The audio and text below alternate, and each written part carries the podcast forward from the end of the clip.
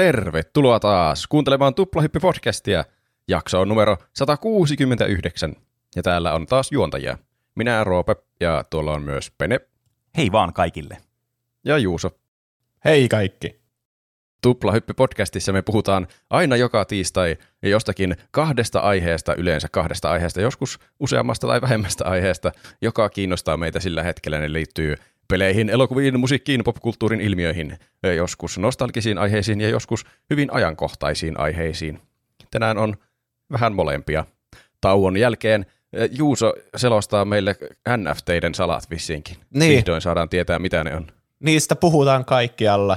Kaikki pelit aikoo ottaa NFTitä käyttöön. Kaikki vihaa niitä, mutta loppujen lopuksi kukaan ei tiedä edes mitä ne on. Niin. Tämän jakson jälkeen kaikki tietää, mitä ne on. Kaikki vihaa niitä Niin, tämän nehän- jakson jälkeen. Okei. Sen voin vannoa. Sekin on ihan hyvä. Ai että, mä en malta odottaa tätä aihetta. Se on kyllä aika, aika kutkuttavaa. Mm. Kyllä, mä oon aina halunnut mun vihalle perustetta, että mä Niin. kuulen jotakin perusteluja, Niin. että mä voin vihata jotakin asiaa vielä entistä enemmän. Vähän Mä- niin kuin miten Roope vihaa sitä Star Wars-trilogiaa, sitä uusinta trilogian toista osaa. Niinpä. Perusteeton viha on ihan ok, mutta kun joku kertoo jotkut hyvät argumentit sen puolesta, että ai mä saan vihata tätä näin paljon, niin ai että. Sanoittaa sun vihaan. Kyllä. Mä oon miettinyt tätä NFT-aihetta niinku varmaan vuoden, mutta tuntunut koko ajan, että se on semmoinen niin ohimenevä juttu, että ei siitä edes kannata puhua, että ei, niistä, ei sillä ole mitään tulevaisuutta, mutta nyt on alkanut tuntua koko ajan, nämä Ubisoftit ja Square Enixitkin on ollut silleen, että meidän peleissähän sitten NFT tulee olemaan tärkeässä roolissa, niin, Mm, Hmm. niin nyt se on pakko niinku vaan laittaa nauloja arkkuun. niin on. niin kai, niin sanotusti. Mutta ennen kuin laitetaan nauloja arkkuun, niin et, laitetaan Pene mikrofonin ääreen. Olipa hyvä aasinsilta, kiitos. Ky- Tuota, Peneen aihe liittyy roguelikeihin. Kyllä. Tota noin niin, tämmönen peligenre, josta niin varmasti paljon ollaan niin kuin puhuttu eri peleistä, jotka liittyy näihin tähän genreen. Ja tämä on muutenkin ollut semmoinen niin indie-pelien niin kuin semmoinen melkeinpä the genre, mitä tehdä niin kuin peleistä. Tai tosi niin kuin suositti ollut. Ja aloin miettimään sitten, että kun itsekin on pelannut tuota Haadesta nyt, joka on myös tämmöinen roguelike, että no hemmetti, tässä on nyt hyvä aihe, että puhutaan näistä roguelikeista ja mikä se roguelite on ja miten tämä on niin kuin syntynyt tämä genre ja kaikkea tämmöistä. Ja sitten voin pohtia, että mikä siinä on niin kutkuttavaa siinä genressä, että miten se on menestynyt niin hyvin. Joten eiköhän laiteta vaan nämä meidän pelihostit jalkaa ja aleta sitten hommiin niin sanotusti. No laitetaan. Mä oon itsekin kyllä miettinyt tätä aihetta monesti, että tämä olisi kyllä hauska aihe, mutta nyt se tulee hyvin sieltä. Ei Mm. tarvi itse researchata, mä voin kuunnella sun suusta kaiken historian. Ja nyökkäin. Niin, ja sitten saa vaan laittaa omat mielipiteet vaan peliin. Niin. Kyllä. Mutta siis mä aloin miettimään tietysti tätä ensimmäistä kysymystä tästä, että mikä, mi, ö, mikä, mikä on roguelike? Ja varmasti, niin kun, jotka tietää tämän peligenren, niin varmasti tietää, että tämä on saanut alkunsa, pelistä nimeltä Rogue. Mutta tietääkö kukaan, että mikä on Rogue, tämä peli? Niin, niin se oli tietysti ensimmäinen asia, mikä mulle tuli mieleen, mutta äh, varmasti uusille kuuntelijoille, tai sellaisille kuuntelijoille, jotka ei tiedä siis, mistä puhutaan, ehkä mä vähän tässä alusta ensin tämä Eli siis tämä on niinku tämmöinen peligenre, jonka niin synty voidaan ajoittaa semmoinen 80-luvulle, 90-luvulle. Että tämä on niinku tosi vanha peligenre ollut, mutta tämä on viime vuosina, viime vuosikymmenenä oikeastaan saanut sitten tosi ison suosion. Ja näiden yle- yleisimmät piirteet on siis, että nämä kentät on tämmöisiä niinku proseduaalisesti generoituja, että ne on niinku randomilla generoitu jostakin vaihtoehdoista, mitä voi olla. Nämä on yleensä aika vaikeita ja semmoinen tosi tosi kriittinen elementti on, että tässä on tämmöinen permakuoleman mekaniikka. Eli jos sä kuolet tässä pelissä, niin et kuole oikeassa elämässä, mutta tämä sun hahmo tai tämä seivi vähän niin kuin tuhoutuu, pitää aloittaa niin kuin alusta tämä peli. Mutta tämä on tietysti sitten niin kuin vähän eri peleissä toimii sitten eri tavalla, varsinkin nykypäivänä. Ennen se oli just sitä, että kuolit pelialusta, sitten sulla ei, sun piti niin kuin aloittaa käytännössä koko peli vaan alusta. Tämä se niin kuin Mm. mm. tarkoittaa. Ja tämä on vähän niin kuin Doom Clone siinä mielessä tämä nimitys Doom Clone ja tässä tapauksessa tämä Roguelike tulee sitten niin kuin nimikko pelistä, joka on Rogue. Ja nämä niin kuin perustuu, tämä ja genre sitten peliin, just tähän Rogueen ja sitten tavallaan niin kuin tämmöisiin niin kuin manttelin kantajiin, joita tuli myöhemmin, niin kuin vaikka joku NetHack tai Moria, mitkä on semmoisia tosi suosittuja tämän pelin niin kuin vanhoja pelejä jostakin 80-luvulta.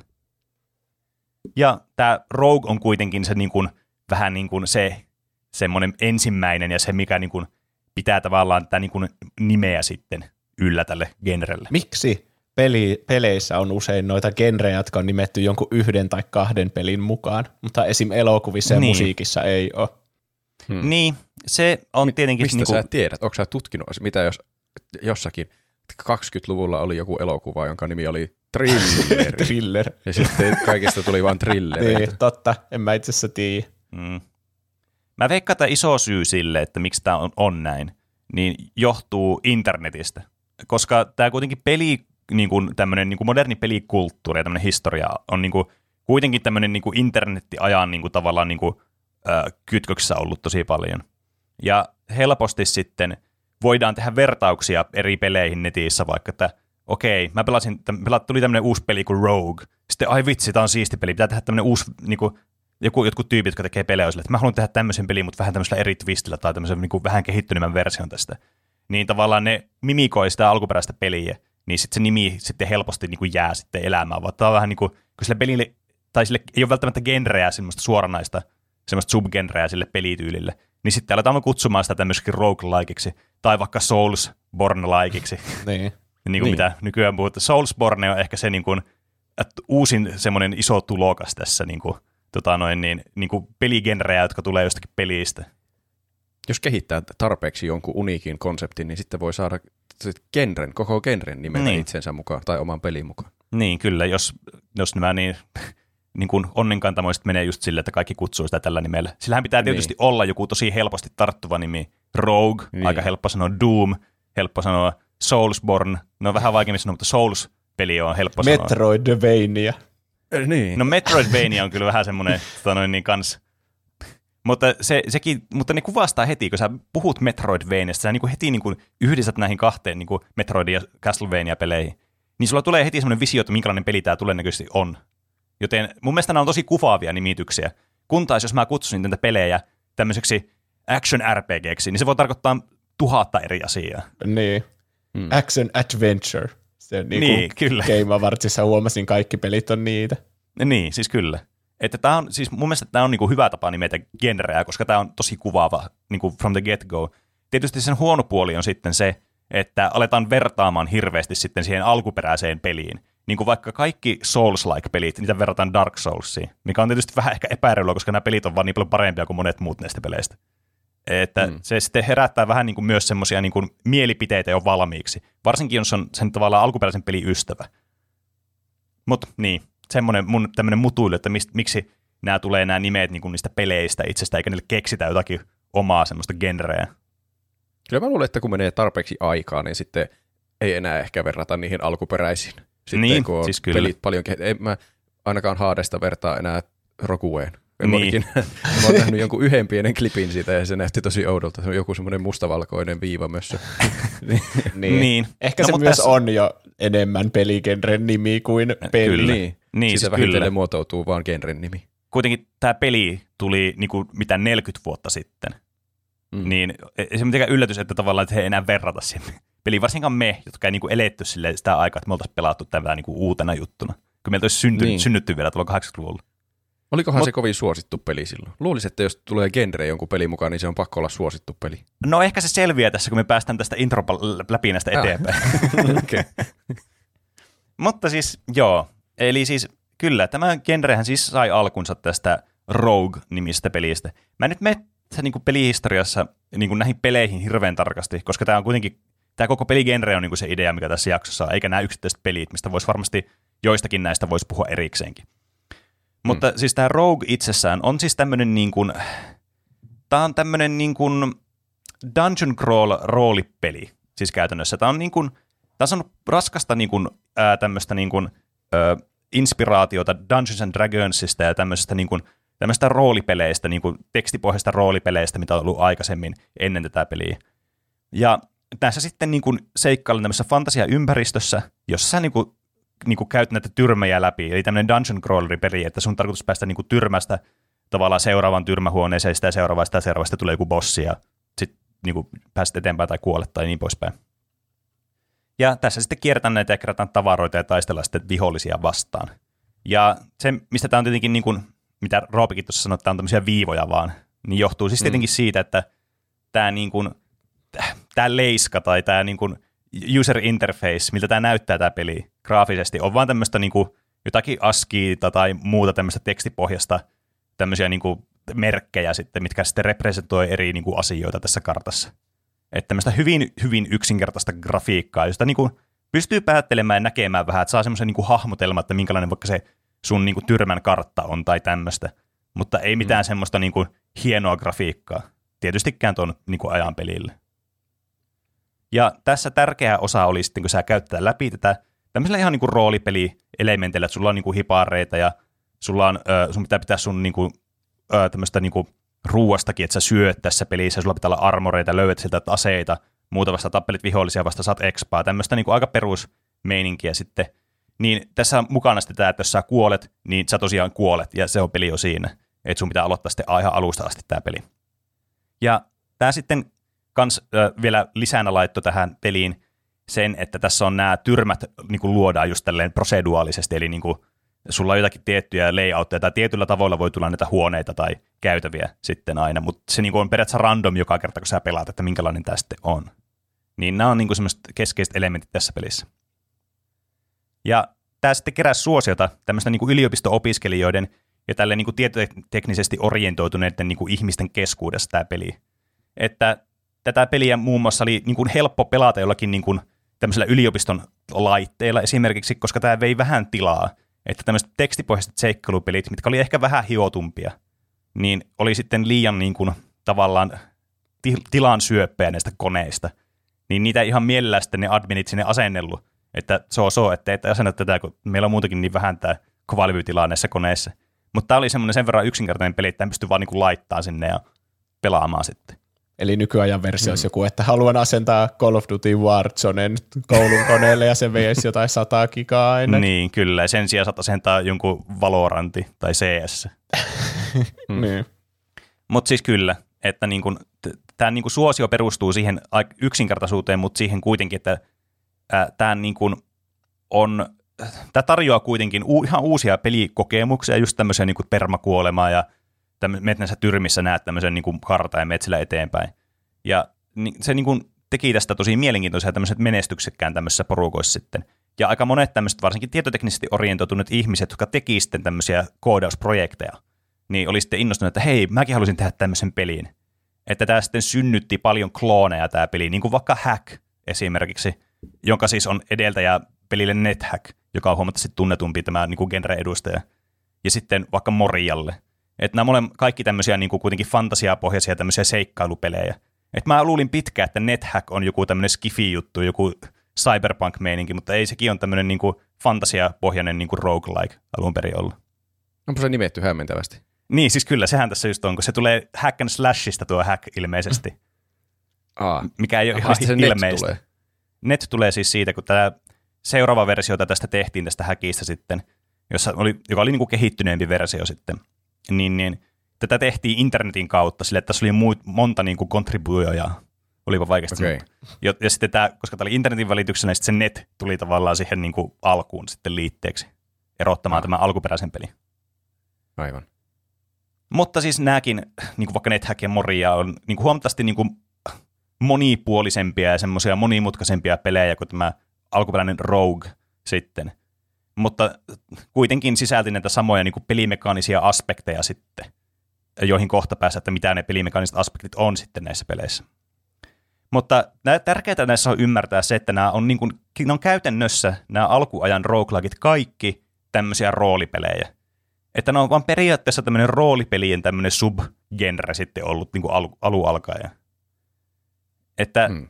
tavallaan tässä vaiheessa näistä olisi vaikea niin kuin sanoa vielä, että tämä olisi niin kuin genre itsessään kun nämä, niin kuin, näissä on vain tämmöisiä pelimekaniikkoja, jotka sitten on niin kuin näille ominaisia. Mutta tavallaan nämä on niin kuin roolipelejä niin kuin, silleen, niin kuin, jos ajatellaan niin kuin tosi niin kuin sille, että okei, mi, sano joku yksi genre, mikä tämä peli on, niin roolipeli on niin kuin mitä nämä on.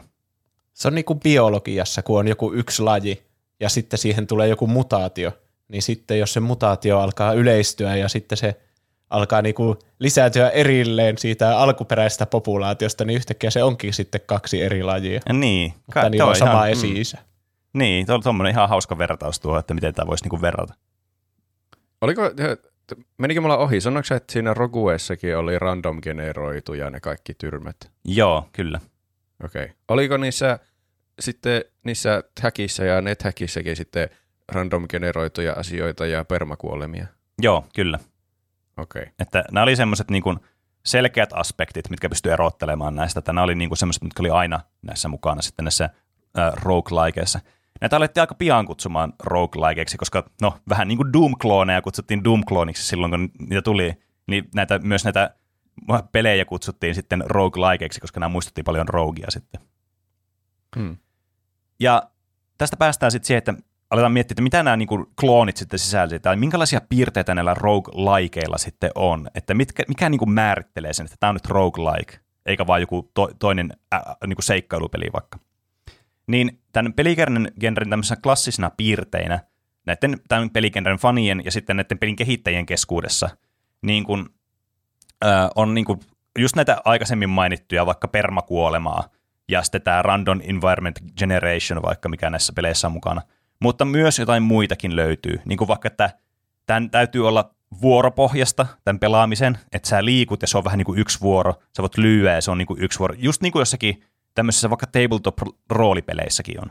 Just niin kuin vaikka mm. Dungeons and Dragonsissa, että sulla on vuorot aina ja sä teet sillä vuorolla tietyn verran asioita.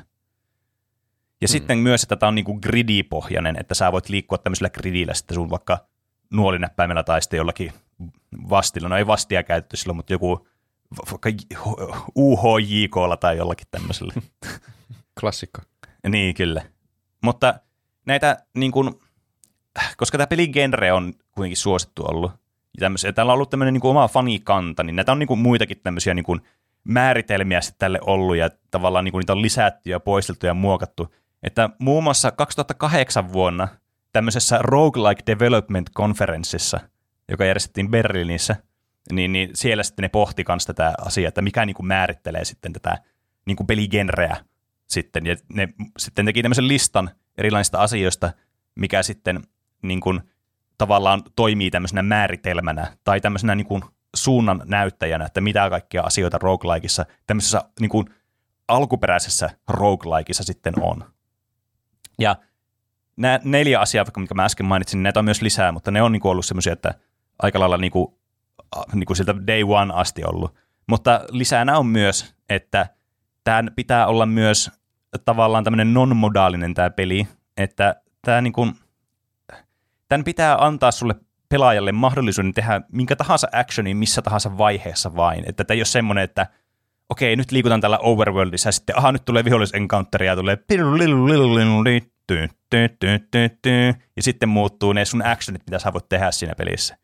Että on niin kuin, koska tämä on kuitenkin tämmöinen tekstipohjainen peli, niin tässä on vaikka mitä kaikkea elementtejä näissä eri peleissä, että mitä näissä voisi tehdä. Ja osa näistä on todella niin kuin mielikuvituksellisiakin, että nämä on niin kuin tosi pitkälle vietyjä sitten. Mutta se on tärkeä osa, että tavallaan se tuntuu sitten yhtenäiseltä tälleen niin kuin pelimekaniikoiltaan. Lisäksi tärkeää on myös näissä peleissä, että nämä on kompleksisia, että näissä on niin kuin monta mahdollista tapaa pelata ja tai ratkaista näitä tilanteita.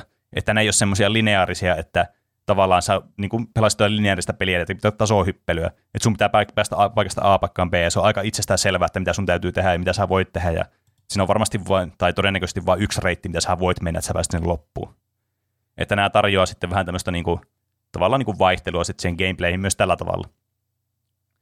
Lisäksi sulla täytyy olla niin kuin rajoitetut resurssit tässä pelissä, öö, ja nämä myös keskittyy siihen, että tämä on tämmöistä niin kuin tutkimusta, ja että sä löydät kaikkea juttuja sieltä, ja sitten myös tämä kombatti pitää olla tämmöistä, niin kuin, no minkälaista se nyt onkaan, tämmöistä taistelua, vuoropohjaista taistelua. Se voi olla jotakin hack and sitten myöhemmissä peleissä tai muuta. Mutta niin just tänne taistelu on myös niin tärkeä osa sitä niitä roguelike-pelejä. Et. Ja mä olisin tämmöisen hauskan tavan niin kuin, millä, tämmöiseltä sivulta, jossa siis oli tätä niin kuin, tämän äh, Roguelike Development Conferencein nämä jutut oli laitettu ylös, niin täällä oli myös mainittu tämmöinen, kuin, että näille roguelikeilla on tämmöinen kanon-lista esimerkiksi peleistä, jota on vaikka Adom, Ungband, Crawl, NetHack ja Rogue. Että näillä on, niinku, tää on niinku tosi tämmöinen paneutunut tämmöinen niin yhteisö, jotka on alun perin näitä tehnyt ja niin kuin pelannut näitä roguelike-pelejä. Että tämä on niin kuin, tämä on niin kuin sanoisi, että ainoastaan Star Warsin ne prequel, ei prequelit, kun ne tota noin niin 80-luvun ja 70-luvun ne elokuvat on kanonia ja mikään muu ei ole. Et, Niin. Ne sopii silleen yhdessä, että Niin. niin. nämä on niitä oikeita roguelike-pelejä, että Hmm. mu- nuita ei lasketa. mm, Tykkääkö Kyllä. sä vääristä roguelike-peleistä? No sitten sut erotetaan meidän fanikerhosta. Kyllä. Ilmeisesti suomalainen peli Spurku X on kans niin, tota, noin, niin, tä- näillä niin kuin, mittakaavoilla sitten kans roguelike, että tämmöinen haito roguelike, joka on siis tämmöinen, Okei. tämmöinen komediapeli, missä mennään jollakin, mä en tiedä millä spurkulla siinä mennään, sitten siellä tulee jotakin poliiseja ja jotakin hippejä ja muita vastaavia ja mummoja ja niitä vastaan pitää taistella ja jotakin ja pitää mennä alkoon ja tämmöistä. että Mm. siinäkin on Kuulostaa tämmöistä hauskaa. hauskaa, hauskaa suomalaista pelihistoriasta, jos joku haluaa paneutua tuohon tarkemmin. Ja alko on aina eri paikassa, koska se on random generoitu kartta. Mm. Kyllä. Mikä painajainen? Alkostakaan ei löydä oikeita juomia. Mm. Niin. Ne on Se on vähän- se on vähän niin kuin menisi eri kaupunkia alkoa aina eri puolilla kaupunkia ja yhtään missään. Mm. Sitten tämä kuolema näissä peleissä, sen lisäksi, että se oli pysyvää, niin se oli myös hyvin todennäköistä. Ja semmoista, niin kuin, että se tapahtui mitä ihmeellisimmillä ja oudoimmilla tavoilla usein. Että oli, ne oli tämmöisiä, että aha, kuolin taas pelejä. Että tämmöisiä aivan outoa asia, että tämmöisenkin voi kuolla. Tämmöisen bullshit-kuolemia oli paljon näissä peleissä. Ja... Se, ne olisi voinut niissä konferensseissa nimetä ton genre uudestaan, että ei se olisi ollut sen yhden pelin varassa, vaan joku tommonen, Niin. Niin. aha, kuolin taas genre. Tai Niin, bullshit. Mutta toisaalta tämäkin niinku tapahtui tämä konferenssi 2008. Ja tämä peligenre oli ollut jo 28 vuotta olemassa. Ja tämä oli kutsuttu roguelikeiksi niinku jo siitä asti. Mm. Että Se on vaikea vaihtaa sitten enää. sitä on vaikea vaihtaa. Tämä oli jo niin niinku semmoinen niinku iskostunut tämä termi. Jo. No mutta tuo on sama asia, kun olisi joskus 50-luvulla puhunut sille, että nämä, tai aikaisemminkin, nämä elokuvat on jo niin, me ollaan jo puhuttu aina tähän asti, että nämä on näitä Citizen Kane-likeja, nämä elokuvat, niin ei me sitä nyt vaiheta enää. Niin. No ehkä mm. jossakin niinku vaihtoehtoisessa todellisuudessa asia on näin, että me kutsutaan elokuvia Citizen Kane likeiksi. Mutta se ei tapahtunut tässä universumissa, onneksi. Sitä paitsi se olisi aika vaikea sanoa aina Citizen Kane like. Kävit katsoa uuden Citizen Kane like. Niin. No, joka tapauksessa tuo, mennään takaisin vähän ajassa taaksepäin tuosta 2008 vuodesta, että miten tämä kehittyi tämä genre eteenpäin. Ja tämä kehittyi sitten just näillä niinku klooneilla, mitä tuli sitten tästä Roguista ja sen niinku j- jälkeläisistä sitten, vaikka NetHackista. Niin, niin yksi tämmöinen peli kuin Larna, joka ilmestyi vuonna 86, sitten oli vähän kyseenalainen tämmöisen niinku roguelike-maisuuden kannalta, e, että tämä niinku vähän yritti murtaa sitten näitä vanhoja piirteitä, tämmöisiä jämähtäneitä sitten näitä oletuksia tästä pelistä tai peligenrestä. Että tämän tarkoituksena oli viedä tämä peliä vähän niin kuin lyhyempään suuntaan, että on nopeampi pelata tämä peli, koska esimerkiksi NetHack ja muut tämmöiset vastaavat, saattoi kestää viikkoja tämä yksi peli niin kuin, tavallaan sessio, tai no ei se pelisessio, vaan tämä niin kuin sun yksi runi saattoi kestää näin pitkään. Kun nämä oli kuitenkin pohjimmiltaan roolipelejä, niin sä sitten pelasit näitä pitkään, ne oli tosi isoja ja massiivisia nämä pelit, ja näissä tapahtui kaikenlaisia asioita. Niin tavallaan nämä saattoi kestää tosi pitkään, nämä runit. Niin, Niin, ja sitten, sitten kun kuolee, niin sitten pitää aloittaa alusta viikkoja. joo, runin. kyllä. juuri näin. Se on kyllä, kuulostaa vähän turhauttavalta, mutta Mm. mm. toisaalta aika jännältä niin roolipeliksi. Semmoistahan, mm. jos niin oikein immersoituisi johonkin roolipeliin, niin sit, sitähän voi kuolla, kun seikkailee vaarallisissa paikoissa. Näinhän se menee. Ja sitten pitää aloittaa uudestaan, no se tietenkin. Pitäisi vaan lopettaa. Sitten ei saa enää ikinä pelata sitä peliä. enää. Niin, se peli vaan poistuu siitä koneelta. niin. Kaikissa Ää- peleissä on tuo sama ongelma, että sä et oikein pelkää kuolemaa. Että niin, se Niin, on vaan kyllä. semmoinen, Niin. niin. siitä, kaikista peleistä tulee semmoisia Edge of Tomorrow pelejä, mm. että sä vaan niinku hakkaat päätä seinään ja kuolet ja teet vähän eri tavalla uudestaan ja uudestaan. Niin, se on ihan totta. Tämä Larni sitten niin kuin teki tästä pelikerrasta semmoisen, että se ei ollut tosiaan se viikkoja, se, mutta se oli niin kuin, että sä pystyt niin kuin yhdellä niin kuin pelisessiolla pystyt pelaamaan läpi tämän pelin. Et, et niin kuin samassa, samana päivänä pystyt tekemään, eikä sille, että no pelaanpas nyt viikon tätä samaa sessiota, yritän päästä läpi ja kuolin viimeiseen bossiin ja nyt vituuttaa. Et Hmm. Tässä ei tarvitse niin isoa aikainvestointia tehdä. Ja tämä sitten peli oli myös niin kuin proseduaalisesti haastavampi näiden läpipeluiden jälkeen. Että tässä oli tämmöisiä piirteitä sitten, mitä voi niin kuin vaikka useista moderneista niin tota niin tämmöistä roguelikeestakin voi niin kuin huomata, että täällä alkaa niin kuin, piirteitä niin kuin syntymään eri suuntaan. Ja sitten 90-luvulla Aasiassa ja nimellisesti Japanissa, joka on tietysti pelien kehto ollut Aasiassa, niin, niin Dragon Quest-sarjan luoja Koichi Nakamura sitten halusi luoda niin kuin konsolipelimarkkinoille tämmöisen Rogin kaltaisen pelin, koska se oli itse tykännyt tästä pelistä. Mutta sen piti olla tietysti helpommin lähestyttävä kuin Rogue, koska tämä nyt on vähän tämmöinen, tämä on, tämä on ensikertalaisesti, että tämä peli on hyvin hämmentävä ja hyvin anteeksi antamaton. Niin piti luoda vähän tämmöinen niin kuin, niin kuin hel- Nintendo-maisempi peli ehkä silleen niin kuin jollakin termeillä.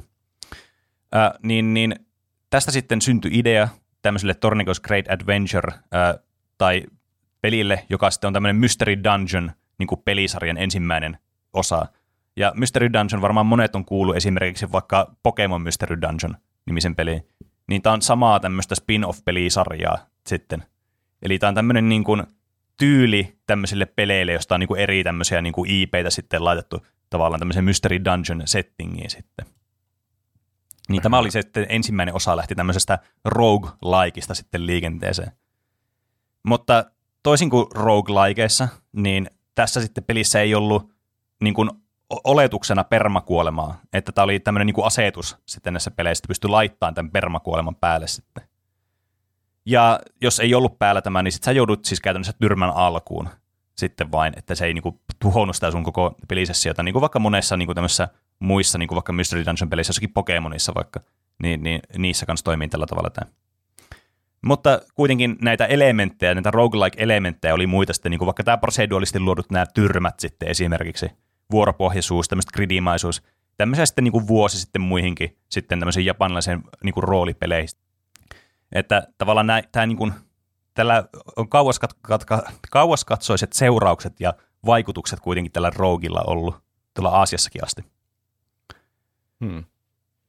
Ja näin sitten kovin niin kuin menestynyt sitten Euroopan tai niin kuin länsimaallisille markkinoille nämä Mystery Dungeon-pelit sitten, että ne ei oikein sitten täällä lähtenyt liikenteeseen, mikä on varmasti syy, että miksi näistä harvoista on kuullut, mutta jostakin Pokemonista täällä. Mutta sitten niin kuin vuosituhannen alussa, niin lännessä niin sitten näitä, alettiin näitä roguelike-konsepteja ottaa myös muihin peleihin, vähän samalla tavalla kuin sitten tuolla Aasiassa. Että siinä missä tämä genre tietysti niin kuin genre syntyi aina uusia pelejä, jotka niin kuin noudatti näitä vanhoja roguelike-kaavoja, niin näitä, myös näitä elementtejä otettiin sitten johonkin muihin tämmöisiin isoihinkin peleihin, niin kuin vaikka yksi tämmöinen nimekkäimmistä, niin kuin vaikka Diablo, Blizzardin silloin kulta-aikaa, kun tuli näitä hyviä pelejä Blizzardilta. Niin, mm, niin, tietokoneelle. Mm, kyllä. Niin, niin tässä niin nämä tyrmät oli just vaikka esimerkiksi generoitu, ja tässä pystyy laittamaan permakuoleman päälle ja kaikkea tämmöistä. Että tämmöiset niin kuin piirteet kuitenkin sitten niin kuin yleistyi myös muissa peleissä sitten. Että tämä on niin kuin tosi vaikutusvaltainen ollut suorastaan tämä, ja niin kuin tämä luonut tämmöisiä aivan mahtavia konsepteja sitten muihinkin peleihin sitten, mihin päästään kohta. Ihan niin kuin pian, kun aletaan puhumaan noista indie-peleistä. Ja tavallaan tässä vaiheessa näitä, nämä rajat alkaa koko ajan enemmän ja enemmän häilymättä, mikä on roguelike, kuten varmaan jo alkaa tästäkin selityksestä ymmärtämään sen että kun aletaan puhumaan jostakin Pokemon Mystery Dungeonista ja Diabloista ja muista, että mikä mm. nyt on edes niinku roguelike sitten. Onko kaikki pelit roguelikeja, mutta niissä on vain eriävä määrä näitä elementtejä. mutta niin, jos, jossakin määrin oli vielä edelleenkin tämmöisiä pelejä, jotka siis imikoitetaan just näitä konferenssin äh, säännöksiä, että täytyy olla juuri tällainen roguelike-peli. Ja sitten myös estetiikkaakin saattoi olla, niin kuin vaikka Dwarf Fortress, mistä aina välillä aina lipsotetaan tuo sana ja nimi, tänne meidänkin podcastien niin taajuuksille. Se on joku semmoinen yhtymäkohta kaikille peliasioille, niin, se kyllä. tulee jostain syystä puheeksi aina. Pelien singulariteetti on oikeasti Dwarf Fortress. niin.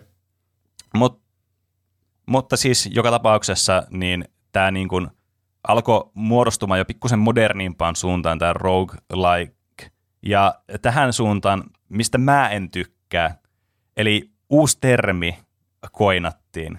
Tai tiedätte varmasti, kun puhutaan roguelikeista, jotkut sanoo roguelite, ja mua ärsyttää, kun näissä on yksi kirjain eri, roguelike ja roguelite. Ja ne niin kuin, indikoi eri asioita, mikä on siis mun mielestä typerää. Mun mielestä roguelike on vain roguelike, eikä sitä tarvi alkaa sen kummemmin miettimään. Se on sen takia sen konferenssin takia, joka laati ne säännöt, että se on roguelike on tämmöinen, niin varmaan Niin, niin, siis- haluttu semmoinen niin. kevyempi versio. Joo, siis kyllä. Tämä on juuri sen takia, että kun tämä niinku on niin semmoinen intohimoinen tämä, tämä fanikunta ja tämä niinku just, jotka tekee näitä pelejä ja pelaa näitä pelejä, että ne ei halunnut, että tämä tavallaan niinku, tälle roguelikeilla on tämmöiset sel- selkeät piirteet, minkälainen roguelike on. Ja sitten on roguelike-likeja, eli niitä rogueliteja. Onko? Että tavallaan, koska tämä niin kuin, kuitenkin vähän niin kuin syö tältä termiltä koko ajan ja enemmän ja enemmän, kuten äskenkin huomattiin, että, ne niin kuin, tämä alkaa, että mitä tämä edes tarkoittaa tämä peli enää, että onko kaikki pelit roguelikeja. Se onko se light niinku kevyt versio? Tai niinku, Joo, siis mistä se light Niin. tulee? Niinku kevyt. niin kyllä. Siinä oli, mä vasta katsoin, mikä Game Makers Toolkitillä on hyviä videoita, niin se, se oli tehnyt roguelike-laiteistakin videon.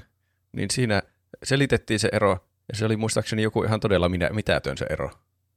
Tai se oli joku, että ei Jos niinkö, siirtyy siihen seuraavaan peliin jotain siitä edellisestä pelistä, niin se on light. Niin, niin se, Jos se kokonaan poistuu, niin. Niin. niin se on like. että saa jotakin hyötyjä niinkö pelikerrasta Mm, sillä niin sitä kokonaispeliä ajatellen, että siitä tulee helpompi niin niistä myöhemmistä pelikerroista. niin. Tuo on ehkä semmoinen niin yleinen niin kuin konsensus tolle, että mi- mitä se roguelite tarkoittaa. Joskin mä, on, mä ainakin itse ymmärrän tämän vielä eri tavalla. Että edes, niin kuin, okei, tuo on niin kuin, että peli, jossa nuo siirtyisi seuraavalle pelikerralle, on roguelite. Mutta semmoinen roguelike-peli, jossa nämä ei siirry sille seuraavalle pelikerralle, ei välttämättä sekään ole roguelike, vaan sekin voi olla roguelite-peli. Ja mä selitän miksi. Eli siis, koska tämä roguelike-peligenre historia oli ollut tosi pitkä jo tässä vaiheessa, tällä 2000-luvulla, niin, niin tämä oli aika juurtunut näihin alkuaikojen niin pelien tähän funktionaalisuuteen ja tähän tyyliin ja estetiikkaan ja muuhun. Että nämä ei halunnut just niin kuin liata tätä termiä roguelike tälle lainausmerkeissä tämän ohjeistuksen mukaan, mikä tullut 2008 vuonna sitten luotiin. Että tavallaan pelit, jossa, jossa, jotka ei ole vaikka vuoropohjaisia tai ei ole niin kuin gridi-pohjaisia, niin ne on rogueliteja eikä roguelikeja esimerkiksi. Jaha. Sehän on hyvin monipeli. Niin, siis kyllä. Siis onko Kaikki nämä nykyään. vuoropohjaisia, gridipohjaisia pelejä paljon enää olemassa? Niin, siis eh, huomattavasti vähemmän. Niin. Että siis niin kuin, jos menee tällä ihan niin kuin autenttisella niin kuin määritelmällä, niin roguelite on niin kuin melkein joka ikinen roguelike nykypäivänä on roguelite oikeasti. niin. Että aika harva on noudattaa niitä samoja juttuja kuin nämä aikaisemmin al- alkuajan pelit. Mutta tämä on just tämä mun pointti tässä, että kun roguelike on terminä paljon niin kuin tunnetun, tai semmoinen paljon helpommin niin kuin graspättävää ja semmoista, mitä ihmiset käyttää, mitä myyntisivustotkin käyttää. Sä selaat kategorioita, roguelike on se kategoria, eikä roguelike ja sitten erikseen roguelite. Niin. E- Että niin kuin, mun mielestä niin kuin, tästä, tämä pitää vaan niin olla nyt yhtenäistä tämä termi, että tämä on pelkästään roguelike, ei mitään tuommoisia sivujuttuja, ja that's that. Se niin kuin helpottaa vaan tämän niin kuin asian ymmärtämistä. Ja mä tuun tässä loppujakson puhumaan kaikista rogueliteista niin kuin ne olisi roguelikeja, koska se on vaan paljon helpompaa. Ja tässä menee muuten sekaisin, kun mä yritän sanoa roguelike, roguelite, roguelike, niin pitää sitten kuuntelijoille sille, "Pi- kumpi, oliko se K vai L nyt, voi, ei, meni sekaisin. Tuplahyppy aloittaa tämmöisen vaarallisen vääräuskoisen trendin. Kohta ne konferenssin pitäjät tulee ja lopettaa Niin. meidän podcastin. Ehkä, mutta mä sanon niille, että pitäisikö niitä tehdä uusi konferenssi, jos ne määrittelee uudestaan näitä nyt. Joka tapauksessa tuolla on 2000-luvun ää, puolivälissä ää, länsimäisellä markkinoilla nämä indie-pelin tekijät oli nousussa, erityisesti niin kuin tietokonepeleille vielä tässä ajassa. Niin, niin näistä pidetään semmoisena ensimmäisenä niin kuin indie roguelite, ei, mä, mä en halua käyttää rogueliteja, roguelikeina, mä nyt sanon tämän tälleen, kun mä äsken lupasin, ää, pidetään näitä tämmöisiä Digital Eelin tekemiä pelejä kuin Stranger, Strange Adventures in Infinite Space ja sen jatko-osa Weird Worlds Return to Infinite Space, jotka on tämmöisiä niin kuin avaruussimulaatiopelejä, jossa meet, sä meet tämmöisellä aluksella, vaikka seikkailet ympäri galaksia ja teet siellä asioita, treidaat muiden tämmöisten avaruusrotujen kanssa tai taistelet niitä vastaan ja muuta tämmöistä. Ää, aika semmoinen niin kuin, mulla tuli tämmöistä vähän semmoista vanhoja XCOMien vibea näistä ja sitten jotain asteroidsia ja tämmöisiä, vähän niin kuin mishmässätty vähän kaikenlaisia ideoita tähän. Hmm. Mutta äh, vähän, aika vähän tunnettu peli kuitenkin silleen niin kuin nykymaailmassa. Mutta silloin kun tuo ohjeistus tuli 2008 vuonna, niin mä sanoisin, että tämä on niin kuin se, milloin tämä alkoi tämä buumi. Että tällöin roguelikeista tuli juttu. Ja tämmöinen ensimmäinen, joka sai oikeasti jättimenestyksen sitten tämä peli, niin varmasti monelle tuttu peli nimeltä Spelunky, joka ilmestyi tuolloin Oh. vuonna 2008. Ja tämä otti siis aivan massiivisen loikan tässä pelissä. Kirjaimellisesti, kun tämä on tämmöinen 2D side-scroll, tai ei side-scroll, 2D-platformeri tämä peli. Niin, niin enää ei tosiaan ollut tätä, tässä pelissä ei ollut ollenkaan tätä vuoropohjaisuutta, ja tämmössä, niin tämä pitää miettiä tälleen tosi strategisesti joka sun vuoroa ja liikettä. To- toki tässä pitää miettiä näitä sun asioita, mitä sä aiot tehdä. Mutta ei ole semmoista, tiedätkö, että sulla on loputtomasti aikaa vaan pohtia, että mikä mun seuraava liikkuu, ja se onnistuu tällä todennäköisyydellä, kun mä painan tuota nappia tuosta. Vaan tämä on just tämmöinen 2D-platformeri, missä sitten seikkailla tämmöisissä niin kuin, tyrmissä, jotka on tämmöisiä niin kuin, ö, temppeleitä tai maalaisia tämmöisiä paikkoja, ja sä keräilet siellä asioita ja ostelet asioita ja yrität tappaa vihollisia ja päästä eteenpäin ja kerätä juttuja ja semmoista. Ja sitten kun kuolet, niin psh, kokonaan alusta, ja tässä kuolit todella helposti tässä pelissä. Ja tämä oli sen takia siis massiivinen niin kuin, tämmöinen juttu roguelikeille, koska tämä niin kuin, pisti aivan päälailleen se, että mikä on roguelike. Koska tämä peligenre on kuitenkin 2D-platformeri tässä, niin kuin, silleen, jos sä pelaat tämä peliä silleen, niin kuin mekaanisesti, niin mikä se peli on, niin se on 2D-platformeri. Niin tämä niin kuin, tämä mullisti tämän ajatuksen, että sä voit yhdistää niin kuin muita peligenrejä tähän roguelikeen. Että tämä roguelike on tavallaan semmoinen tapa tehdä tämä joku toinen peli. Hmm. Ja tämä sitten oli, siis tämä Derek Yu, joka tätä teki, niin se, tämän spelaankin, niin se oli just ihaili tätä roguelikeen, tätä dungeon crawl-elementtejä, näitä random-elementtejä ja monimutkaisuutta, mitä näissä peleissä oli. Mutta se ei tykännyt just tästä hitaasta gameplaystä, vaan se halusi tämmöistä nopeata gameplaytä.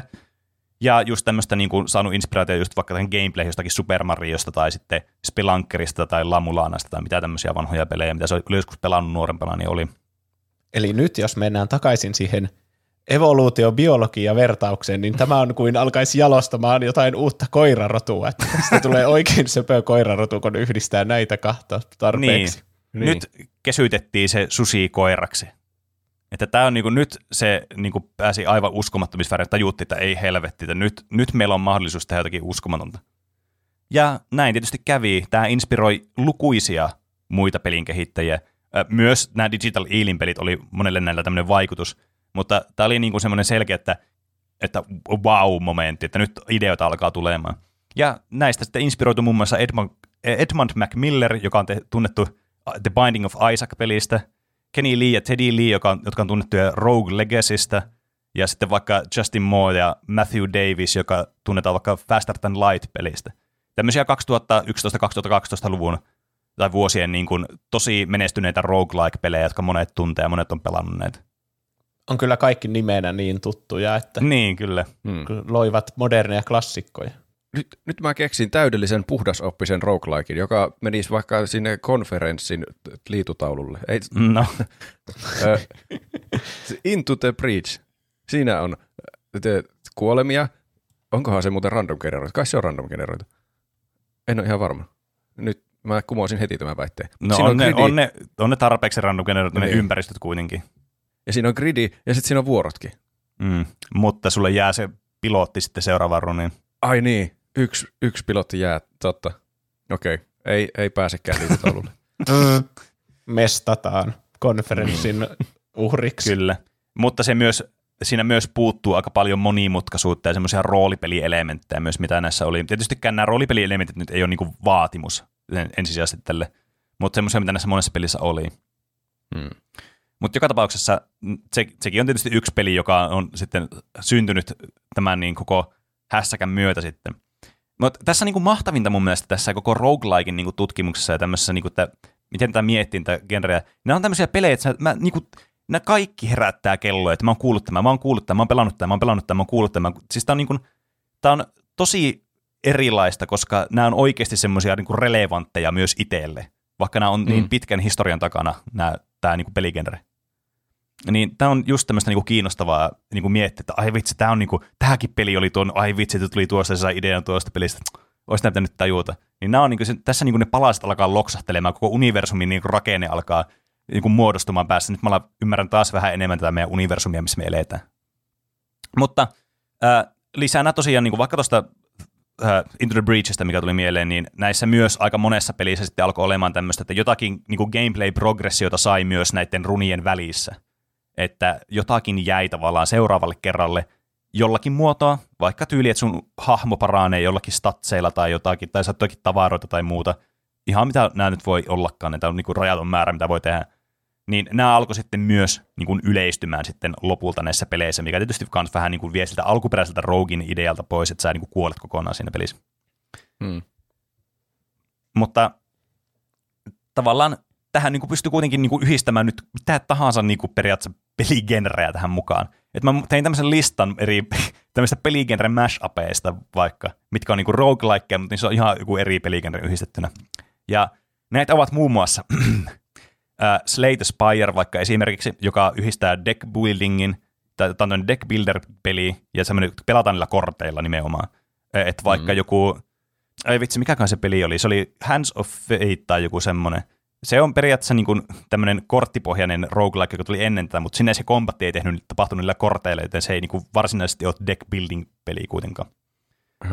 Uh, Dead Cells on Metroidvania plus sitten roguelike. Crypt of the Necrodancer on niinku tämmöinen rytmipeli ja roguelike. Enter the Gungeon on tämmöinen shoot em up roguelike. Hades tämmöinen tarinavetoinen RPG roguelike. Ja Returnal first person shooter bullet hell combo plus roguelike. Tai third person shooter. Mm, eikö niin, siis sorry, third person shooter, anteeksi. Uh, Boyfriend Dungeon, dating simulaattori yhdistettynä tämmöiseen niinku roguelite-maisuuteen ja tämmöiseen dungeon crawlingiin noita. Tässä on tämmöinen fysiikkasimuloitu 2D-pikseliseikkailu. Äh, Crawl versus monin peli beat'em up, roguelike. Siis näitä on ihan, siis tämä niin avaa tämmöisen Pandoran lippa, että näitä on vaan niin loputon määrä näitä komboja, mitä voi tehdä. Nyt vaan pitää etsiä se yksi. on rajattomat. Pitää etsiä se yksi genre, josta ei ole vielä tehty tämmöistä roguelikea niin. ja tehdä se. Niin, kyllä. Mikäköhän se on? Mikähän se voisi olla. Ja... Tuo dating sim oli aika hyvä idea kyllä. Jep. Tuntuu, että kaikki on tehty. Mm. Mutta jos tulee joku idea mieleen, niin sitä ei saa tässä podcastissa sanoa, koska joku sitten me joutuisi redaktoimaan se tästä osasta pois. Sitten ihmiset ihmettelisi, miksi tässä ei kuulu mitään nyt. niin. Kun te meidän ideat. Mutta sitten mä aloin miettimään tätä, kun tässä tavallaan tämä niinku historia on niinku nykypäivässä nyt tässä vaiheessa, että tämmöinen niinku tosi äh, tämmöinen läpileikkaus vaan tästä roguelikeesta. Niin mä aloin miettimään, että miksi roguelikeit on niin suosittuja, koska nehän on todella suosittuja nykypäivänä. Ja mä oon huomannut sen itsekin, että mä pelaan tosi, että mä pelaan miettimään pelejä, mitä mä pelaan, mä oon huomannut, että tosi moni niistä on roguelikeja. Hmm. Niin, niin ainakin niin kuin, no jos puhutaan ensin vaan niin pelintekijöiden perspektiivistä, ja varsinkin indie-pelintekijöiden perspektiivistä, koska nämä on indie-pelien keskuudessa erityisen suosittuja nämä roguelikeit, ei niinkään AAA-pelien suosiossa se, että nämä on proseduaalisesti generoituja nämä kentät, niin ainakin ensinnäkin vähentää sitä pelin kehittämisresursseja tosi paljon, koska sun ei tarvitse niin kuin, käsiin tehdä kaikkia kenttiä ja näitä juttuja sinne maailmaan. Sä voit niin kuin, tehdä näitä niin kuin, mahdollisia layoutteja ja sitten tietokone hoitaa sun puolesta loput sitten. Ja se ja, on hyvä tapa hämätä pelaajia, koska mm. monet, monet varmasti ajattelevat, että se on tosi siistiä, että jokainen maailma on uniikki, mutta niin, kyllä. Niin käytännössä käsin tehdyt kentät on aina pakosti parempia kuin tämmöiset tietokoneella prosedurisesti tuotetut kentät. Niin, se tietysti riippuu, että mikä se on se tavallaan sun ää, niin kuin, määritelmä sille, että mikä on niin kuin, tavallaan se, niin kuin, mikä määrä, että kumpi on niin kuin parempi, millä mittapuilla. Mutta tietysti onhan nämäkin niin kuin käsin tehtyä nämä vaikka jossakin haadeksessa vaikka esimerkiksi, niin siinähän mm. ne huoneet on niin kuin niitä huoneita voi, on, niin kuin, ne on aina samat ne huoneet, mutta niitä voi tulla random järjestyksessä tai voi olla, että jokin huoneet ei tule vaikka ollenkaan jollakin kerralla tai tämmöistä. E, että sekin on vähän semmoista, että just, että siinäkin vähän hämätään sitä pelaajaa just, että ei tämä nyt ole kokonaan niin kuin, tietokone luonut näitä kenttiä. Mutta niin, niin. Onhan, niin kuin, onhan käsin tehdyissä kentissä tietysti se, että niitä on suunniteltu paljon pidemmälle. Että näissä voi tulla myös semmoisia vähän niin kuin, ei niin kiinnostavia gameplayltä joissakin peleissä, tai sitten voi tulla semmoisia, että tämä on niinku rikki, että tämä ei voi niinku mennä läpi, ja sitten semmoisiakin saattaa tulla joskus. Mutta joka tapauksessa tämä myös luo uudelleen pelaamisarvoa jopa pelin tekijällekin mahdollisesti, että nämä on niinku, ne ei ole koko ajan se sama kenttä, mitä se grindaa, mitä se on tehnyt siinä satoja tunteja, vaan tässä voi niinku tulla vähän niinku erilaisia kombinaatioita, voi itsekin pelata sitä silleen niinku testimielessä, että se on vähän kiinnostavampaa. Mutta varmastikin tämä niin kuin just tämä, että jokainen pelikartta on vähän erilainen ja se tarvii, tarjoaa semmoisen uudelleen pelaamisarvon, niin onko se varmaan se number one syy, miksi nämä on niin suosittuja. E- Että nämä on todella niin kuin helposti näistä peleistä saa semmoisen uudelleen pelattavan. Tai no todella helposti. Se vaan tuntuu siltä, kun nämä on hyvin tehtyjä nämä pelit, vaikka mitä tuossakin mainittiin, että tavallaan eh, se uudelleenpeluarvo tietysti tulee siitä itse pelistä, että se on hyvin tehty. Että jos on tylsä se peli, niin et sä jaksa sitä pelata, vaikka se olisi roguelike. Mutta se Niin. tarjoaa huomattavasti helpomman väylän siihen, että se on uudelleen pelattavampi se peli. Se on jännä, koska Mm. se, se, siinä tulee vähän niin semmoinen t- t- slot machine-efekti. Niin kun niissä aina saa jotakin tavaraa sieltä pelikerran varrelta, yleensä ainakin. Mm, niin tai kyllä. jotenkin hahmo muuttuu jollakin tapaa, niin sitten voi olla tulla, tulla semmoisia runeja, että ei saa mitään hyvää kamaa ja sitten se on jotenkin ihan turha. Mutta sitten voi olla semmoisia hirveitä God Mode-runeja, että saa kaikki parhaat ja ne synergoi täydellisesti toisiansa Mm. kanssa. Niin, hmm. Mä en tiedä, siinä on hyvä puoli ja huono puoli. Kai se vaihtelu vaan on sen verran virkistävää, että sitten jaksaa Niin. koittaa uudestaan. Ehkä tämä, tämä kerta on nyt se, kun mä saan kaikki parhaat tavarat. Niin, kyllä. Yksi varmasti puoli, miksi nämä on niin suosittuja, on myös niinku striimaaminen. Koska vaikka tämä olisi sun lempipeli ja sä oot pelannut satoja tunteja tätä spelankia, niin sitten se on silti kiinnostavaa nähdä, kun joku sun lempistriimaaja pelaa sitä myös Mm. ja sillä tulee ihan omat haasteensa siinä. Ja sä et Niin ikinä on. tiedä, että mitä siellä Mm. tulee sille striimaajallekin vastaan. Että Se on ihan totta. Tämä on just tämmöinen, niin kuin, tämä pysyy freesinä tosi hyvin, tämmöiset roguelike-pelit. Että just Mm. tämä mahdollisuuksien määrä on semmoinen, joka kiehtoo pelaajaa ja saa pelaamaan uudestaan. No mitä jos mä saisin tällä kertaa, ui vitsi, mä sain tämmöisen aloitusjutun. Entäs jos mä saisin tuon, niin tästä tulisi tosi siistiä tästä buildista vaikka jossakin. Monissa peleissä on, niin kuin voi tehdä tämmöisiä ns-buildeja, että mm. saa jotakin buffeja tai muita vaikka tälle hahmolle. Tai vaikka jossakin noidassa saat jonkun vandia. Ui vitsi, nyt kun tähän saisi joku tietty spelli, niin tämä olisi aivan loistava. Niin et, tavallaan se tarjoaa tämmöisiä niin kuin, sä niin kuin alat miettimään sille luovasti, että miten mä niin kuin ratkaisen tämän palapelin nyt tässä näillä niin kuin jutuilla, mitä mä saan, näillä työkaluilla, mitä mulle tulee vastaan. Niin tää on tosi semmoista niin kuin, tää saa pelaajan silleen todella aktiiviseksi ja semmoiseksi, että se on niin kuin mukana siinä pelissä silleen, niin kuin, silleen fokusoitunut, että oi vitsi, nyt mä voisin tehdä tätä ja tuota ja tämmöistä. Lisäksi myös tietenkin, kun on vaikeita nämä pelit ja semmoiset, että ne kuolee monesti tosi helposti, niin nämä vaatii sitä fokusia nämä pelit. Että jos sä, kuo- sä kuolet todella helposti näissä peleissä virheisiin, semmoisiin huolimattomuusvirheisiin.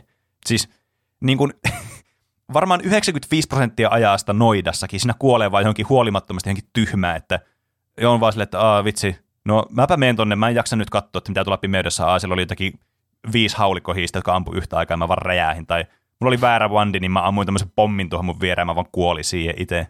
Tai just tämmöisiä tyhmiä asioita, mihin monesti näissä peleissä kuolee. Että nämä vaatii semmoista keskittymistä siinä mielessä. Hmm. Ja tämä just tämä vaikeusaste tavallaan tyydyttää sitten semmoista, niin kuin, tai tuo semmoista mielihyvää tämmöistä, että ai vitsit, mä nyt onnistuin tässä jutussa, että tulee semmoinen niin kuin olo, että sä, oot, niin kuin, sä kehityt siinä pelissä ja sä niin kuin, osaat paremmin sitä ja sä pääset pidemmälle ja pidemmälle. Että se niin kuin, koko ajan niin kuin, tavallaan syöttää sulle semmoista niin kuin dopamiinia, kun sä kehityt siinä pelissä. Hmm. Se on outoa, kun ennen kuin mä rupesin pelaamaan Slate Spyrea Hadesta, niin mä ajattelin, että en mä varmaan tykkää roguelikeista, koska mä en, se jotenkin, voi, vaikka mä oon hyvin kärsivällinen ihminen, niin mä en jaksa niin grindata samaa hommaa aina uudestaan. Ei se Niin. ole kyllä mikään bold stance, ei kukaan jaksa grindata samaa hommaa uudestaan ja uudestaan, jos niin Niin. kuolee. Ja sitten pitää aloittaa ihan alusta, ei ole mitään Jep. checkpointteja, mutta se, sitten kun kokeilin, niin sehän oli, ne on yllättävän hauskoja. Mm, Mä en tiedä niin. miksi. Mä en osaa selittää, miksi ne on hauskoja, mutta ne on hauskoja. koska Mm. nämä pelit hyödyntää sun aivokemioita. Just niin kuin ne slot machineit, mistä sä Niin. puhuit. Niin kai. Niin, kyllä. Mutta E- ka- niin, pitää, pitää se pelaaminen itsessäänkin olla hauskaa, että se ei voi olla pelkästään niitä että uusia Mm. tavaroiden tai pu- buildin osa- osasien arpomista. Niin, kyllä. Että jos se kaikki muu siinä on tylsää, niin sitten kyllä lähtee mielenkiintoa äkkiä. Mm, jep. Tässä yksi vaikutus kans, niin kuin, että ehkä myös miten nämä niin kuin nousi suosioon, oli se, että kun näitä, alkoi tulemaan 2010-luvulla tosi paljon näitä tosi suosittuja roguelikeja ja näitä indie-pelejä varsinkin, niin semmoinen yksi niin kuin, kans syy, osa syy voi olla se, että kun nämä AAA-pelit, mitä tuli, niin saattoi olla ehkä vähän semmoista, no pidetäänpä kädestä kiinni ja kävellään tämä kävelysimulaattori loppuun asti tässä, ja se ei oikein ollut semmoista niin kuin, monessa tämmöisessä pelissä ei välttämättä tunnu siltä, että pelaaja voi hirveästi vaikuttaa mihinkään tai tehdä mitään.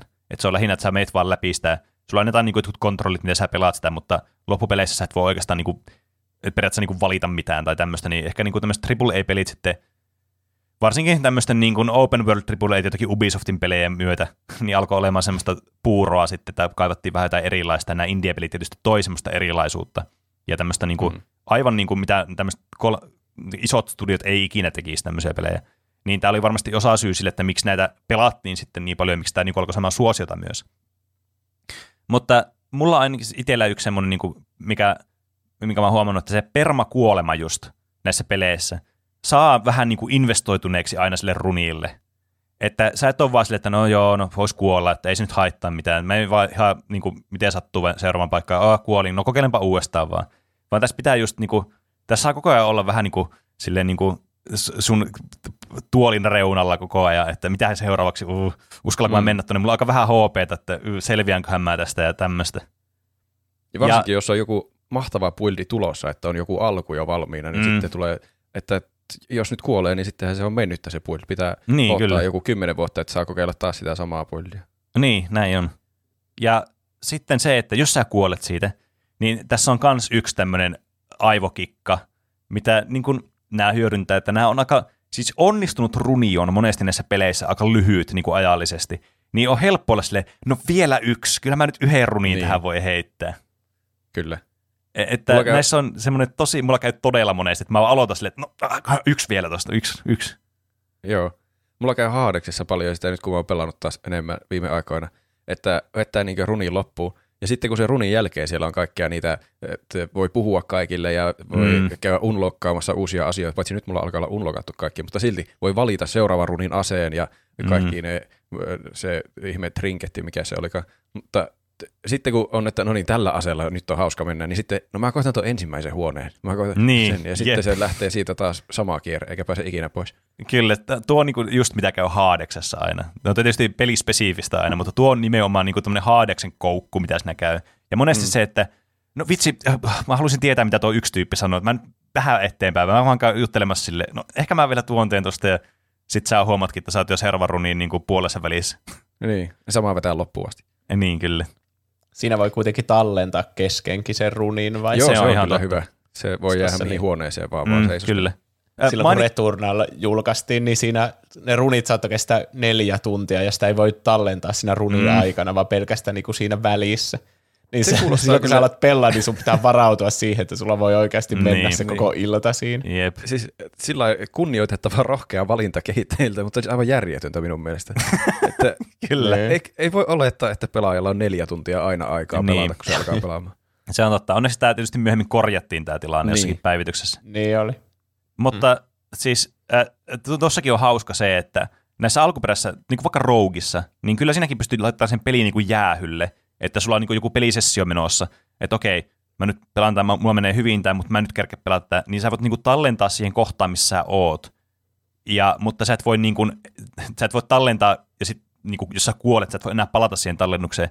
Ilmeisesti tässä alussa oli semmoinen, että sä pystyt tekemään tämmöistä niin save cheattaamaan tässä, mutta se sitten koodattiin pois tästä pelistä, että se aina katoaa sen sun tallennus lopullisesti, että sä voi enää loadata sitä, sitten kun sä mm. kuolet. Mm. Mutta joka tapauksessa tuokin, että niin kuin jos ei voisi tallentaa siinä välissä, niin olisi kyllä siis todella raivostuttavaa. Tietysti nämä pelit, nyt parhaimmillaan sä pysyt paremmin siinä fokusissa, kun sä pelaat sen yhden pelikerran silleen putkeen läpi, niin sä tiedät, minkälainen sun buildi on. Että jos sä tuut vaikka, mulla on nyt vaikka Hades Runi tuolla Switchillä kesken, niin sitten tämän lähetyksen jälkeen mä menen pelaamaan sitä, niin ei vitsi, mikä, mitä mä tein tässä, mikä, mikä mun buildi oli tässä, että niin. siinä vähän aikaa kestää, että sen taas pääsee. Joo. Mutta nämä pelit itsessään, tämmöiset roguelike-pelit itsessään, on myös tosi hyviä siinä mielessä, että kun sä oot pelannut jonkin verran, vaikka joku runi on loppunut, okei, sitten pelaat jotakin muita pelejä ja sitten vähän niin kuin unohat sen peliä hetkeksi. Sitten välillä, että aha, vois pelata tuota peliä. Niin näihin on tosi helppo palata, koska ne on niin aina lyhyitä aina se yksi runi. Mm. Että sä voit ottaa se yhden runin sille, okei, mä vähän taas, että palaan tähän peliin, mitä tämä pelatti. Sitten sä silleen, ah okei, niin tämä meni, ja sitten sä voit taas jatkaa sitä peliä. Että näihin on tosi, tosi, tosi helppo palata niin kuin jäähyn jälkeen näihin peleihin. Mm.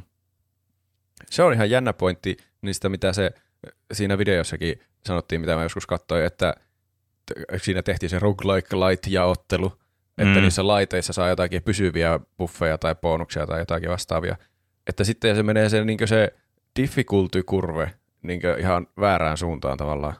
Mm. Että se peli on siinä alussa, kun pelaaja on huonoin pelaamaan, niin se on vaikein se peli siinä vaiheessa. Niin, ja sitten se menee koko ajan helpommaksi, niin sitten ei voi tavallaan tietää, että pääsenkö mä tätä nyt koko ajan läpi tätä runia, koska minusta on tullut parempi pelaaja vai että mä oon saanut vaan näitä hel- helpotusasioita tuolta niin pelikertojen varrelta. Mm. Se on totta, että näissä peleissä on kyllä se vaara pelintekijöille, että tämä balanssi on vaikea näissä peleissä. Että sen pitää pysyä haastavana koko ajan, että se on kiinnostava, mutta jos on liian vaikea, että se niinku ei helpotu sulle ollenkaan, ja se parantuminen ei niinku oikeastaan paranna suoritusta, niin se on liian frustroivaa sitten. Mutta se on mm. kans, että se on niin mälsää sitten, että okei, nyt mulla on tämmöinen, se on periaatteessa kiva, että sä oot tämmöisen tosi hyvän buildin, sille, että jes, tää nyt vaan tuhoaa nämä viholliset. Sä tunnet semmoista niinku ylpeyttä siitä, että mä tein tämän. Mm. Mutta sitten kun sä menet viimeiseen bossiin ja sä vaan niinku pirstaloit sen instana tyyliin, niin se tuntuu vähän siltä, että no oliko se mä vai oliko tämä buildi vaan OP, että teinkö mä tämän niin. itse tässä. Että se vaatii vähän semmoista, että tämä niinku vaikeusaste niinku myös proseduaalisesti nousee tämän myötä, kun sä edistyt tässä pelissä, vaikka tämä niinku peli helpottaa sua samaan aikaan. Mm. Et nämä monesti vaatii jonkun tämmöisen elementin sitten mukaan.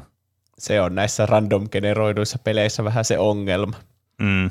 Jos mm. on käsiin hienosti hiottu niin kuin joku Super Mario Odyssey, niin siinä on aika semmoinen hyvin hallittava se vaikeusastekäyrä, joka pikkuhiljaa nousee sen pelaajan niin. taitojen mukaan niin. ylöspäin. Mm, kyllä, se on ihan totta, että niitä on paljon helpommin kuratoida sitä pelikokemusta pelaajalle.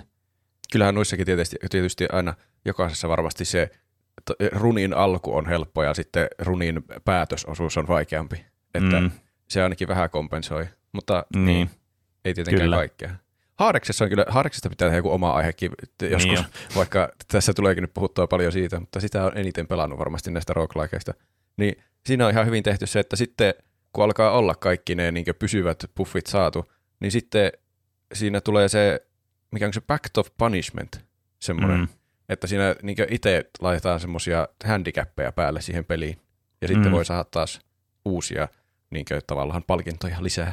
Niin, kyllä. Muuten siinä ei enää niin etene samalla tavalla siinä pelissä, jos ei tee sitä tahdon alaisesti itselleen vaikeammaksi.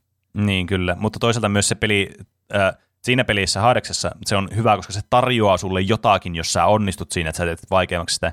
Niin. Jotkut pelit, tai oikeastaan varmaan suuri osa roguelikeista tekee kuitenkin sitä, että sulla on vaikea, niin kuin, mahdollista valita sitä vaikeusasta itsekin seuraaville runeille jollakin tasolla. Vähintäänkin sille, että miten saa vaikka mikä sun pelityyli on tyylin tai muuta. Mutta mm. niissä on, saattaa olla se ongelma, että ne ei välttämättä se peli ei suoraan tarjoa sulle mitään siitä, että jos sä onnistut siinä. Että se on vaan lähinnä sitä, että sä teet itselle sitä haasteen. Niin. niin, niin se on myös semmoinen asia, mikä, miksi Hades on niin tykätty ja menestynyt peli, on, että se niinku tarjoaa sulle kuitenkin koko ajan jotakin kompensaatiota siitä, kun sä teet sitä itsellesi vaikka haastavammasta pelistä. Mm. Ja tyydyttävän myös, että kun tämä on tämmöinen tarinapohjainen, mikä on aika epätyypillistä roguelikeille. Et toinen vaikka esimerkiksi tarinapohjainen mutta ei yhtä niin kuin semmoisella grandioosilla tavalla tai semmoisella niin kuin hienolla tavalla kuin Hades, niin vaikka Griftlands, mikä on tosi tarinavetoinen, mutta kuitenkin niin kuin gameplaynään tämmöinen niin kuin roguelike, deckbuilding roguelike. Mutta se, se, ei tarjoa semmoista ihan samanlaista semmoista niin kuin, jotenkin semmoista tuntua, että tämä etenee johonkin suuntaan, kun näissä peleissä voi olla se ongelma, että tämä tuntuu semmoista, että sä jankkaat tämä samaa uudestaan ja uudestaan, että nämä muuttuu tämmöisiksi arkademaisiksi nämä pelit jossakin vaiheessa. Mutta mm tämmöiset pelit niin kuin Hades vaikka, niin tarjoaa semmoisen, että se tuntuu, että siinä on joku, joku merkitys sillä roguelike-maisuudella. Niin. Etenee tarinassa. Aina haluaa pelata mm. uuden pelin pelkästään senkin takia, että saa tietää, mihin ne kaikkien hahmojen suhteet kehittyy. Niin, kyllä. Onko Juuso pelannut mitään roguelikeja, mitä sulla tulisi mieleen tässä? Mä itse asiassa katsoin listaa kaikista tunnetuista roguelikeista, ja mä, niinku tunni, mä tunnistan niistä nimeltä kaikki, mutta mä oon vaan skipannut, että ehkä se on semmoinen genre, mikä mua ei kiinnosta sitten. Mm. Paitsi tosiaan se Returnal, sen mä sain nyt synttärilahjaksi, niin siitä tulee sitten mun ensimmäinen tämmöinen, niin. mikä pitää masteroida ihan kunnolla. Niin, kyllä. Se kyllähän Robi sanoi aluksi, että se, se oli skeptinen, että tykkääkö se ollenkaan näistä niin. roguelikeista, että onko ne yhtään mistään kotosi. Että ehkä se on vaan se, että niitä on vaikea arvioida sille ulkopuolelta, kun se, niin. se, ne on niin, näissä roguelikeissa on se, että ne on niin tärkeä se, että minkälainen se peli on, miltä se tuntuu se pelaattavuus. Koska jos se ei tunnu hyvältä, niin sä et ikinä pelaa tätä peliä sen mm. jälkeen. Mm.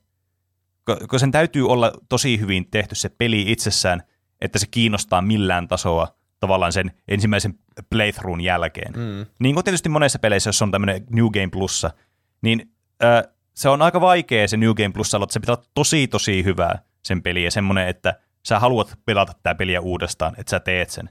Mutta tämä on niin tämä sama systeemi, mutta vähän pienemmällä skaalalla sitten näissä roguelikeissa. Mm. Se on kyllä jotenkin hassu genre, koska jos ajattelee sillä ulkopuolelta objektiivisesti omalla järjellä, niin se ei kuulosta yhtään kutsuvalta. Että se on tosi vaikea, ja sitten jos kuolee, niin pitää aloittaa alusta. Mm. Mutta sitten jotenkin ne hyvin käyttää hyväksi aivokemioita, että sitten siihen koukuttuu niin. tarpeeksi, että se onkin hauska. Tykätäänkö niin. me oikeasti vai onko se semmoinen addiktio? niin, niin, varmaan molempia. hmm. että varmasti tässä on jotakin addiktiota myös. Et mä oon huomannut sen, että mä tykkään tosi paljon näistä roguelikeista, mitä mä oon pelannut. Että niissä on just se, että no mä tietysti arvostan peleissä semmoista, että tavallaan sä voit oppia sen peliä, niin kuin sä voit kehittyä siinä pelissä hyväksi. Et se on mulle aina niin. tärkeää pelaamisessa, että se tarjoaa haastetta, että se haaste ei voi päästä yli.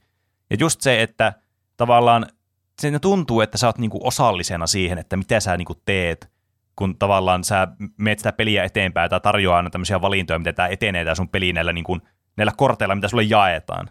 Niin se on myös semmoista, mikä on mun mielestä tosi kiinnostavaa niinku pelillisesti ja sitä on mukava pelata. Mm. Et just tämä erilaisuus on semmoinen, mitä mä, mistä mä tykkään hirveästi. Ihan hyvä pointti kyllä, että noissa pitää sillain, tai jotenkin alkaa arvostamaan enemmän sitä, että tulee hyväksi sen pelin mekaniikoissa. Eikä niinkään jossakin putkimaisemissa peleissä voi opetella, että a, no mä kuolin tähän huoneeseen, jos mä menen tuon seinän taakse tässä kohtaa ja sitten ammun tuon tyypin, niin sitten mä pääsen mm. tämän huoneen ehkä läpi, että opettelee sillä niin semmoisen yksityiskohdat ulkoa ja sitten voi päästä pelissä eteenpäin, mutta näissä kun tulee randomisti vaan kaikkia asioita eteen, niin pitää vaan niin osata pelata sitä peliä, että mm. pärjää. Niin. Niitä on vähän niin kuin yksin pelattava versio semmoisesta multiplayer-pelistä, jota pelataan onlineissa muita vasta, että siinäkin sun vaan pitää osata ne mekaniikat paremmin kuin se vastustaja, että sä voitat. Sä et voi mitään opetella ulkoa. Niin. No vähän niin kuin, mm. Mutta niin kuin, siis tämä niin kuin, niin, tämä on varmastikaan niin kuin, ei kaikille, tietystikään niin kuin mikään asia tässä meidän niin kuin, maallisessa universumissa, niin, niin, kuin, että tämä ei ole jokaiselle tämä peligenre varmastikaan. Mutta tämä peligenre sisältää niin paljon hyviä pelejä, että mä uskon, että kaikille löytyy jotain ainakin tästä peligenre sisältä, mitä pelata. Että niin. mun on niin. vaikea kuvitella, että kukaan ei haluaisi pelata mitään roguelike-peliä kaikista mahdollisista roguelike-peleistä, mitä on olemassa – että täällä on niin paljon vaihtelua kuitenkin että pelien välillä, ja ne on niin paljon erilaisia siitä, että kuinka paljon ne rankaisee sua siitä permakuolemasta. Että niin kun, tässä on, tämä niin tarjoaa vaan, tämä roguelike on vaan tämmöinen niin asia, joka vaan muuttaa vähän niin sitä pelikokemusta erilaiseksi, sitä pelistä, mikä on itse se peli ja se oma genre, mitä se edustaa. Et se on mm. vähän niin kuin modifieri siinä, missä joku sä menet, Back of Punishmentin haadeksessa, niin kun sä lähdet vetämään sitä runia, niin tämä roguelike on niin kuin modifieri tälle itse pelille sitten, mitä ne pelin kehittäjät on tehnyt. Niin, ja tuo Returnal on vasta semmoinen niin kuin, onkohan se ihan ensimmäinen tämmöinen AAA-peli, joka mm. on ihan selvästi niin, roguelike. Että niin. Nyt kun nyt kun ollaan tämä India ja vaihe tässä käyty, niin mä en ihmettelisi yhteydessä monet muutkin tämmöiset isot studiot ottaisi näitä roguelike-vaikutteita sitten mm. Niin, kyllä varmasti jossain vaiheessa AAA-pelejä. Mm. Kyllä ainakin niin kuin mullakin tulee niin kuin Returnalista mieleen, että se on niin kuin ensimmäinen niin kuin oikeasti tämmöinen, niin kuin, että sitä voi kutsua roguelikeiksi sitä peliä, niin. tämmöinen iso Mitenhän peli. tuo Deathloop, se, siitäkin ehkä on puhuttu, että siinä on näitä roguelike-vaikutteita, mutta en ole sitä mm. itse pelannut, niin en osaa sanoa. Niin, kyllähän siinä mm. niin kuin samanlaisia vaikutteita tietysti on. Ja, niin, se on, niinku, se on myös vaikeus näissä niinku määritelmistä, mikä vaikka, onko tämmöinen vaikka aikaluupilla toimivat, toimivat pelit roguelike, kun niissä alkaa aina alusta se samasta tilanteesta. Mutta toisaalta niin. monen aikaluuppipeleissä on kuitenkin se, että se on aina sama se tilanne. Että se on vaan lähinnä, että miten sä lähestyt sitä, niin on eri siinä. Mm. Et ne ei ihan mene sen mm. määritelmän mukaan, mutta onhan tuossa kyllä tuo vähän semmoisella harmaalla vyöhykkeellä, niin kuin vaikka Deathloop esimerkiksi. Niin. Mutta mä voisin vaikka semmoisia, niin mitä vaikka mulla tulee mieleen, semmoisia pelejä, mitä mä oon viime aikoina vaikka pelannut, mistä mä oon tykännyt hirveästi roguelikeissa. No Hades, aivan ilmiselvä, jos ei se tullut tässä vaiheessa jo selväksi Joo. kuuntelijalle. Mutta mistä mä oon kans tykännyt hirveästi, no jostakin Griftlandsista, Into the Breachista, Noidasta, missä on pal- mistä on paljon puhuttu tässäkin niin kuin podcastissa aikaisemmissa jaksoissa mainittu, monesti name dropattu tai ollut jossakin suosituksessa tai muuta. Mutta yksi semmoinen, mistä mä kanssa tykkäsin niin tosi paljon, oli semmoinen kuin Risk of Rain, joka varmasti Aa, siis monille herättää semmoisia, että aah, niin joo, sitä peliä, mä muistan pelasin sitä joskus. Niin tää on tämmöinen 2D niin kuin, ää, action shooteri juttu, tai tämmöinen taso, sitä on vähän vaikea selittää, että joka selkeästi, kun sä pelaa sitä peliä, että minkälainen se on. Mutta se on jotenkin tosi esteettisesti miellyttävää semmoinen, että tämä voi pelata niin kuin, oliko se neljän pelaajan kooppina, kun sitä pystyy pelaamaan, sitä peliä. Mä en tiedä, mä, mä oon itse pelannut joskus ihan siis muutaman kerran sitä Risk of Rain 2, mikä mm. on vissiin, siis oliko se 2D se ensimmäinen? Joo, ja se on kolmannessa persoonassa sitten 3D se tota noin, Joo. niin, kakkonen. Niin oli. Mutta se, Mut- se oli kyllä ihan hauska peli. Mm. Mutta se oli niinku semmoinen, mikä mulla tuli näistä peleistä semmoinen, mitä, niinku, äh, mitä mä olin listannut tänne mun omaan muistiinpanoon, että ensimmäinen semmoinen niinku roguelike-peli, mitä mä pelasin, mistä mä innostuin kaveritten kanssa pelaamaan. Tässä oli tietysti tämä coop-elementti, oli vielä yksi tämmöinen twisti tähän, mitä, niin, Niin, jossakin, kyllä. mitä pystyy yhdistämään. Mutta siis just, että näitäkin niinku on tosiaan niinku joka, jokaiselle jotakin löytyy kyllä.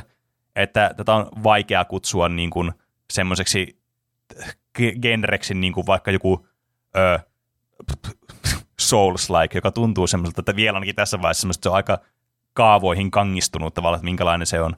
Tai joku Mm. rytmipeli, että jotkut ihmiset ei vaan niin kuin ole rytmillisesti vaikka kovin hyviä, tai ne ei tykkää rytmipeleistä. Niin tavallaan et sä silloin voisi suunnitella, suositella rytmipeliä kenellekään. Mutta roguelike on jotenkin semmoinen, niin kuin, että mun on vaikea nähdä, että joku vihaa sitä genreä vain tämän genren takia, kun näitä pelejä on niin erilaisia.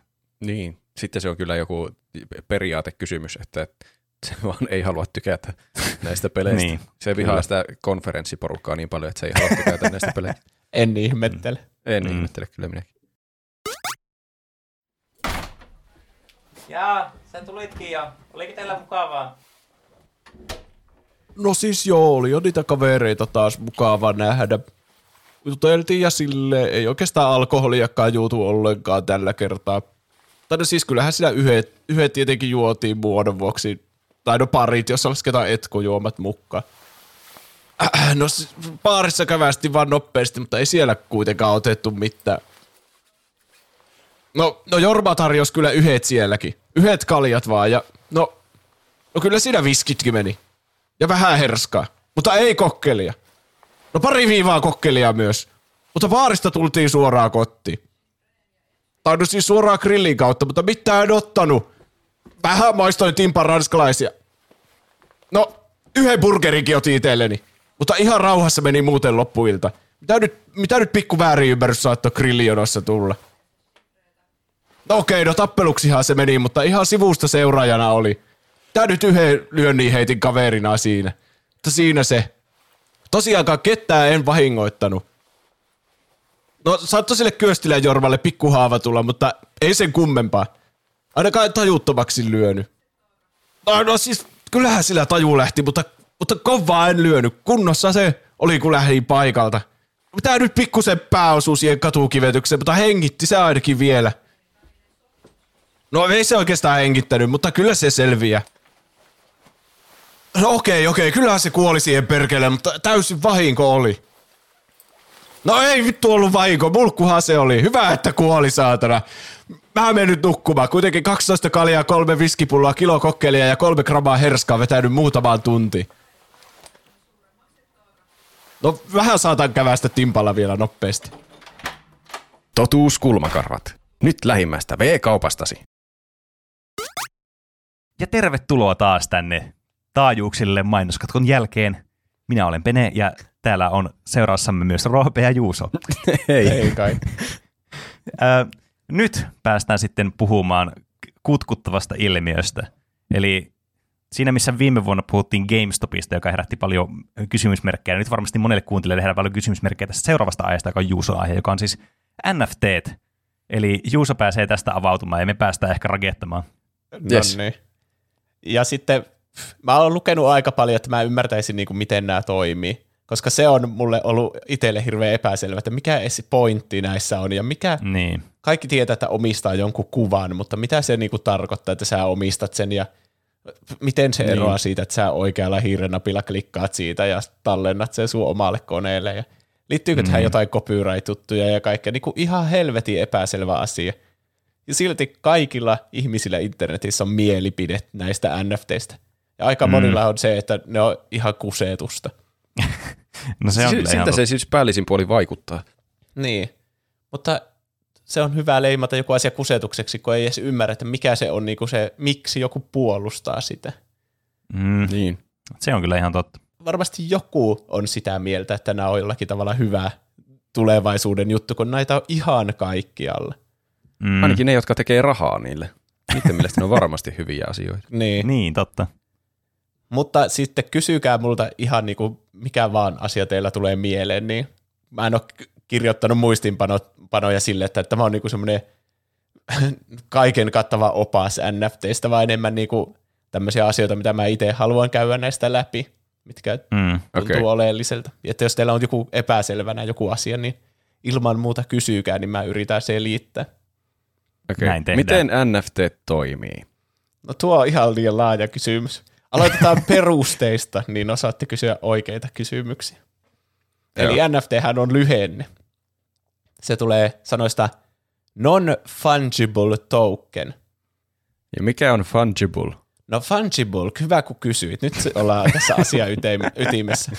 Eli tämähän on tämmöinen niinku ekonomien käyttämä termi, tämä fungible, jostakin hyödykkeestä, joka on silleen vaan vaihdettavissa jonkun toisen kanssa, silleen, että niitä ei voi erottaa juurikaan toisista. Ne on samanarvoisia, ne on niinku samaa hyödykettä, mutta eri kappale sitä.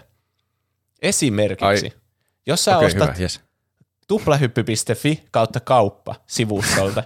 Ostat M-kokoisen T-paidan, vaikka sillä Trinity Collection kuosilla. Mm. Ja joku toinen ostaa myös M-kokoisen Trinity Collection tuplahyppypaidan tuplahyppy.fi kautta kauppa sivustolta. Niin sillähän ei ole oikeastaan mitään väliä, että kumpi saa kumman, koska ne on kaikin puolin niinku ihan sama paita. Mm. Kaikki, molemmat on kaikin puolin ihan yhtä täydellinen paita. Niin. Ja sitten aika monet hyödykkeet, mitä me arkipäivässä käytetään. Me ostetaan vaikka jotain, jotain haarukoita vaikka. Ne on vaikka semmoisia samanlaisia haarukoita, sulla on täynnä sun astiakaappi tai laseja semmoisia samanlaisia. Niin nehän on niinku fungible, koska ne on vaan niinku, kaikki on samanarvoisia, samanlaisia. Mm. Mm. Millään lailla Kyllä. ei ole yksilöityjä. Mutta sitten sen sijaan, että sä ostaisit tuplahyppypaidan, niin sä kidnappaisit yhden meistä. sä kidnappaisit vaikka Roopen sun omalle kämpälle, että Roope nyt sinä kerrot minulle vitsejä minun koko loppuelämäni täällä sidottuna tähän tuoliin mikrofonin naaman edessä. Niin roopeja on vain yksi. mikrofoni. Y- vain yksi tämä tuplahyppy roope on olemassa. Ja sitä ei voi oikein korvata millään, koska se ei ole sitten enää sama roope, jos sä otat jonkun roope Salmisen vaikka. Mm. Eli onko mä non-fungible token? Onko minusta tullut se, mitä minä vihaan? Kyllä. Tämä on se koko pointti, että me olemme kaikki NFTitä. Niin. Voi ei. No siis tarkoitan, että se on niinku ei-vaihdettavissa oleva hyödyke. Ja Joo. käytännössä vaikka joku maalaukset on semmoisia, koska on vain yksi se aito Mona Lisa vaikka, joka on siellä Louvressa. Ja muitakin asioita. No niin, nämä tai, taide tulee ensimmäisenä mieleen ja sitten tietenkin kaikki käsityöt ja semmoiset. Niin. Hmm. Mona Lisakin on y- yksi, koska se yksi taiteilija, se joka alun perin teki Mona Lisan. Kuka sen edes teki? Leonardo da Vinci. Se, joka teki Mona Lisan alun perin, niin on, se, se ei ole tehnyt muita Mona Lisoja. Niin sitten kaikki jäl- jälkeen tehdyt Mona Lisat on erejä. Eikö? Onhan. Onhan varmasti. Niin, siis ne on vaan niinku kopioita. Se on niinku, tässä nyt on se ero siihen, että sä omistat jonkun NFTn ja sitten, että sä oikealla hiirennapilla tallennat Nyan kätiin sun omalle koneelle.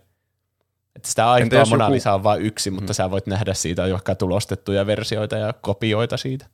Niin. Niin kai. Mutta mikä on tämä token tässä? Non-fungible tokenissa. Niin sä et periaatteessa omista sitä oikeasti sitä, sitä taidetta, vaikka sitä kuvaa, mikä on netissä, vaan sä omistat tämmöisen tokenin, vähän niin kuin kuitin, että mä, jolla sä todistat, että minä olen juuri se, joka omistaa tämän kuvan.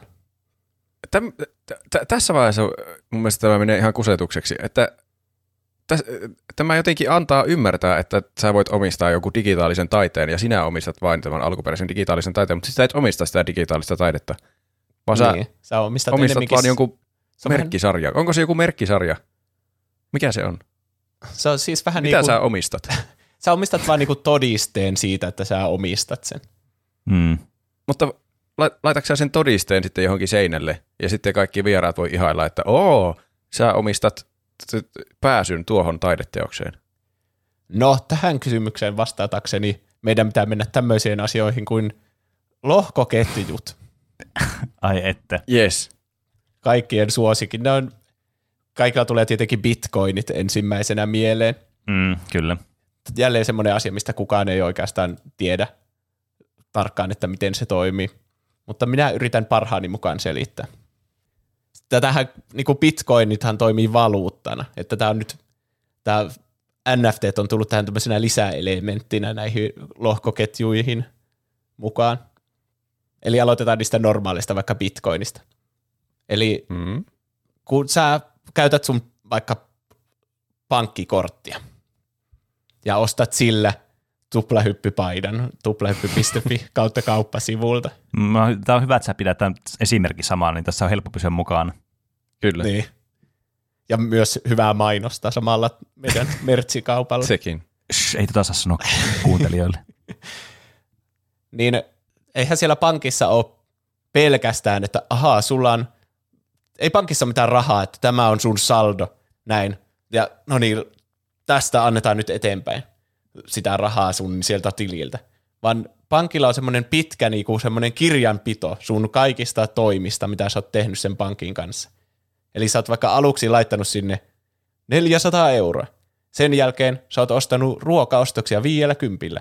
Sitten sulle tuli palkka. 200 euroa. Sitten sä o- käyt parturissa, miinus 25 euroa. Ja nämä, nämä kirjanpidon tapahtumat muodostaa sitten lopulta sen sun loppusaldon. Eli kun lasketaan ne plussat ja miinukset yhteen. Mm, kyllä. Niin. Ja samalla lailla tällä pankilla on siis nämä kirjanpidot kaikista niiden asiakkaista. Ja sitten kun on toinen pankki, sillä on tietenkin omat kirjanpitonsa niistä sen pankin asiakkaista. Ja sitten kun pankit vaihtelee keskenään rahaa, niin sitten ne vaikka laittaa, että täältä Roopelta nyt miinustetaan 25 euroa, kun se kävi parturissa, ja sitten se parturi on eri pankissa, niin sille tulee sitten, että plus 25 euroa. Ja pankit hoitaa jotenkin itse varmaan, en tiedä tarkkaan, mutta varmaan kerran kuussa silleen, tässä on miljardeja euroja, pff, niin kuin kerralla ne hoitaa ne transaktiot sitten niiden pankkien välillä. En tiedä tarkkaan. Tämä menee siis, NFTistä keskustelu menee pelkästään niin rahan käsitteeseen, mikä on sekin jo to- tosi omituinen asia. Niin kyllä. Tuommoinen Mäkin- niin virtuaalinen raha, et, niin. kun Niin. sitä ei ole olemassa. Niin, kyllä. Tämä Täm- kyllä siis pistää niinku uskon koetukselle, että onko tässä maailmassa, missä me eletään mitään järkeä. niin. Niin. No siis nämä lohkoketjujen tarve syntyy vähän niin kuin tästä, kun sä jo, sulla on pakko olla pankki, että sä pystyt tämmöistä normaalia arkea käymään, niin kuin kaupankäyntiä ja tämmöistä. Ja se Niin. pankkihan on vähän niin kuin vaan välikäsi tässä, että se perii sulta rahaa siitä, että sulla on ne tilit siellä ja sä käytät tätä korttia ja nostat rahaa ja kaikesta lähtee sulla pieni osuus pois sille pankille. Niin Kyllä. sitten Mm. keksittiin tämä idea näistä lohkoketjujen käyttämistä pankkien korvikkeina, että on yksi, niin kuin, vähän niin kuin ne kaikkien pankkien eri kirjanpidot, laitettaisiin yhdeksi pitkäksi ketjuksi. Että kaikki ihmiset, jotka vaihtelee siinä sillä bitcoinilla rahaa, niin ne kaikki transaktiot on yhdessä samassa niin kuin ketjussa ja aivan julkisesti kaikille saatavilla. Eli siinä on niin kuin selkeästi paljonko kenelläkin näistä ihmisistä – jotka vaihtelee bitcoineja, niin paljonko kaikilla on rahaa. Ja sitten kun tulee uusi transaktio, niin sitten katsotaan, että no oliko Roopella tarpeeksi bitcoineja, että se voi maksaa tälle parturikampaajalle. Sen parturi 25 euroa tai vastine bitcoineina siitä. Ja sitten jos Ähä. pystyy, niin sitten Roopen bitcoinista vähennetään ja ne tulee sille parturikampaajan bitcoinille ja se näkyy uutena transaktiona siellä sen lohkoketjun uusimpana transaktion. Siis onko kaikki, kaikki maailman transaktiot samassa ketjussa? On. Niin kuin, siis kaikki vaikka bitcoini on yksi tämmöinen ketju, jossa on kaikki bitcoineilla käytävät transaktiot mm. siinä samassa putkessa. Pötkössä näin. Aha. Tjup, tjup, tjup. Ja mitä se hyödyttää, että ne on kaikki samassa, samassa putkessa?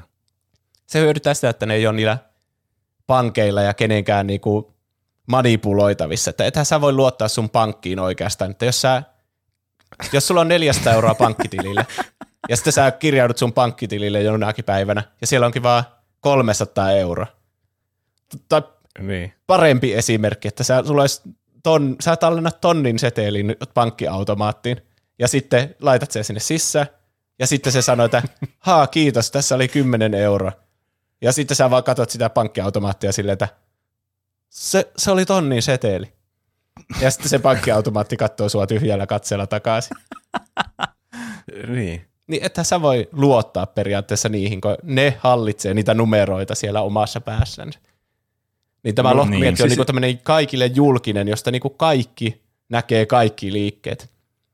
Ja niin. ihan Niin. niinku ilman mitään ristiriitoa, että jos sulla oli varaa maksaa tämä asia tälle toiselle, niin sitten nämä, tämä transaktio tulee tänne uudeksi riviksi tätä ketjua. Ja kaikki Millä- näkee sen, mi- sitä ei voi kiistää, että sä olisit nyt menettänyt 25 euroa, kun sä kävit parturissa. Millä tavalla ne on julkisia? Voiko sitä ketjusta jotenkin katsoa, mitä joku on salaisesti ostanut Dark Webistä?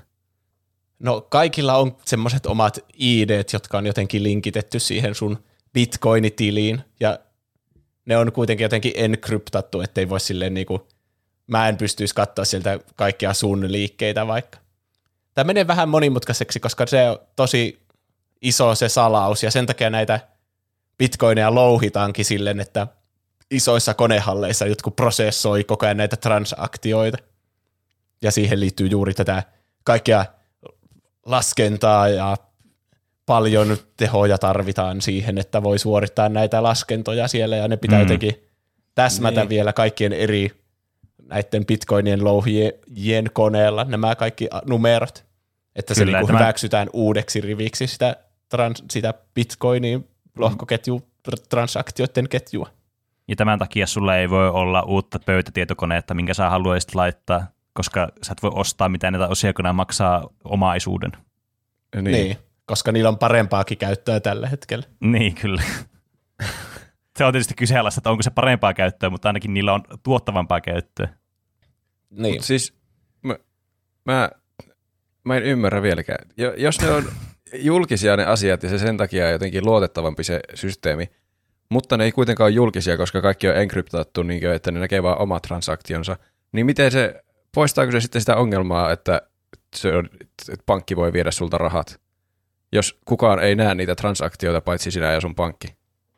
Mä en nyt ihan tarkalleen tiedä, miten tämä teknisen, tekniseltä toteutukselta menee, mutta kun jos sä teet transaktion, niin sitten muiden pitää käsitellä se niiden koneella, niiden louhijien. Ja tämän takia niitä on niitä isoja konehalleja, että ne käsittelee koko ajan näitä. Ne hyötyy siitä itsekin, että nekin saa siitä sitä bitcoinia niin osuutensa siitä, kun ne käsittelee Okei. tätä, näitä muiden transaktioita. Ja niiden kaikkien numeroiden pitää täsmätä, että sä et voi, jos mä keksisin, että haha, mulla on tämä oma louhintakone täällä, tämä mun vanha läppäri. Niin, että jos mä keksisin siinä, että mäpä lisää omalle tililleni hatusta nyt näitä bitcoineja, niin sitten se ei täsmää niiden muiden koneiden laskemisen kanssa, että ne numerot ei täsmää samalla lailla. Aivan. Se menee jotenkin, että se hyväksytään se, no siinä on joku määrä, että koneiden pitää olla niinku samaa mieltä niistä numeroista, niin silloin se hyväksytään osaksi sitä. En nyt Okei. muista, oliko se jotenkin, että kun yli 50 prosenttia näistä louhijista on samaa mieltä, niin silloin se hyväksytään osaksi sitä ketjua.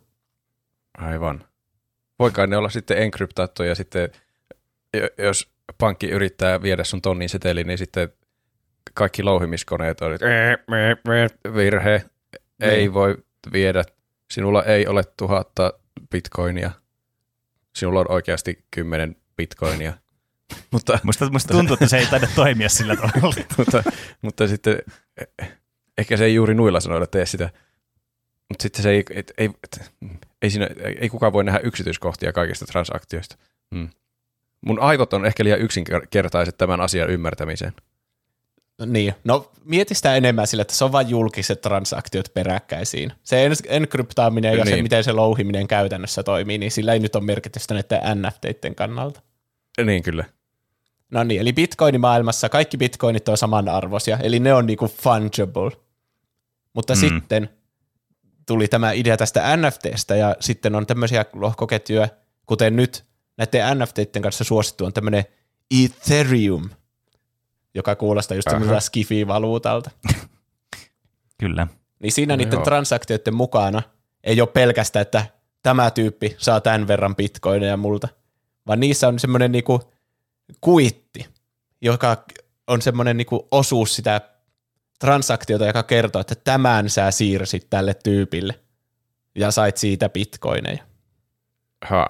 Eli vähän niin kuin sä voit laittaa jonkun viestin vaikka sun, niin kuin, jos sä mobiilepeillä maksat vaikka peneille jotain, niin sä voit laittaa sen viestin.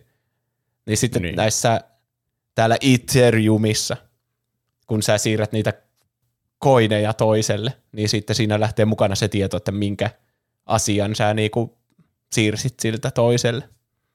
Okei. Okay. No niin. Se, onko se asia, koodi sille asialle nyt sitten se NFT, minkä sä omistat? Joo, kyllä. Ja sitten siitä tulee se, että sieltä julkisesta kirjanpidosta sitten näkee, että kuka nyt omistaa tämän, tämän NFTn, joka on siis se kuitti siitä. Samalla lailla, niin. Kun pystyy katsoa, että kenellä on minkäkin verran rahaa, niin kenellä on viimeisimpänä tämä tietty pätkä tätä koodia, joka on nyt NFT, joka viittaa sitten tuohon kuvaan Nyan Catista. Hmm. Hmm. Ehkä tuolla voi tavallaan omistaa jonkun, tai no ei omista sitä asiaa, mutta omistaa tekstin pätkän, jolla todistaa maksaneensa jotakin siitä asiasta ehkä. Mutta mitä merkitystä on omistaa asia, jota ei oikeasti omista, että omistaa vain tekstin pätkän? No tuohon kysymykseen ei kukaan tiedä vastausta tällä hetkellä. Niin, tämä on ehkä se syy, miksi tämä monien mielestä vaikuttaa vain täydelliseltä skämmiltä. Niin, tuommoinen rahanpesukeino pelkästään. No niin, nyt päästään tähän OpenSea. Se on kaikista isoin ja ensimmäinen tämmöinen NFTiden markkinapaikka, jonne sä periaatteessa voit uploadata siis tiedoston, joka voi olla siis kuva, niin kuin nämä enimmäkseen on semmoisia, mitä aika rummiakin, semmoisia PNG, JPG-kuvia, mitä jotkut on photoshopannut. Jotkut voi olla hienompia semmoisia digitaalisia taiteita. Sinne voi mm. laittaa musiikkia, biisejä, ihan mikä tahansa tiedosta. Varmaan viruksenkin voisi laittaa sinne OpenSeahin. Ja Niin. sä uploadat se sinne ja sitten nimeät, tai sä niinku teet siitä NFTn ja laitat sen myyntiin, että tämä nyt maksaa tämän verran Ethereumia. Mä myyn nyt tämän PNGn, minkä mä laitoin tänne, niin tällä määrällä tätä Ethereumia. Aivan. Ja siellä on semmoinen katalogi, jossa kaikki voi selata ja hakea niitä ihmisten sinne laittamia. Niillä on, no niin kuin kuvatiedostoja vaikka, jolla on metatiedot sitten, että mikä tämän nimi on ja kuka tämän on piirtänyt ja näin. Okei, eli tuleeko tässä nyt sitten esille tämä, että kuinka tämä on skämmi, että sä voit ottaa jonkun toisen vaikka taideteoksen ja myydä se itse siellä, niin kuin siellä marketplacena NFTn. Niin, Ja kyllä. se alkuperäinen artisti ei saa sitä mitään. Joo, se on yksi puoli tätä kanssa, että eihän ne pysty tarkistamaan mm. kaikkea, että kuka omistaa ja mitäkin. Ja koska niin. tämä on Niin. uusi asia, niin se on niinku sama asia melkein, kun sä laittaisit jonnekin Reddittiin jonkun meemin, minkä sä oot ladannut vuosi sitten jostakin eri meemisivulta. Se on niinku riipostaat sen vaan. Niin tää on melkein, niin. se on niinku yhtä helppoa, että sä vaan lataat jonkun toisen tekemän kuvan ja laitat sinne ja se on nyt NFT. Ja sitten kun se siellä lohkoketjussa ei edes sijaitse, mitä mä luulin alun perin, että siellä lohkoketjun sisällä on niinku vaikka lähdekoodi sille kuvalle, tai niinku bit, bittimuodossa tämä kuva, että se oikeasti on Niin. siellä. Mutta se, mikä käytännössä siinä niinku kuitissa on, mistä mä puhuin aiemmin, niin se on vaan niinku linkki tai useampi linkki, niin kuin vaan, että, jotka osoittaa, että missä osoitteessa se kuva sijaitsee, minkä sä omistat. Joo, tämä on justiin tämä. Mä katsoin jotakin videota joskus, missä oli joku kaveri, joka oli kehittänyt jonkun lainausmerkeissä NFTiden piratepäyn, semmonen joku.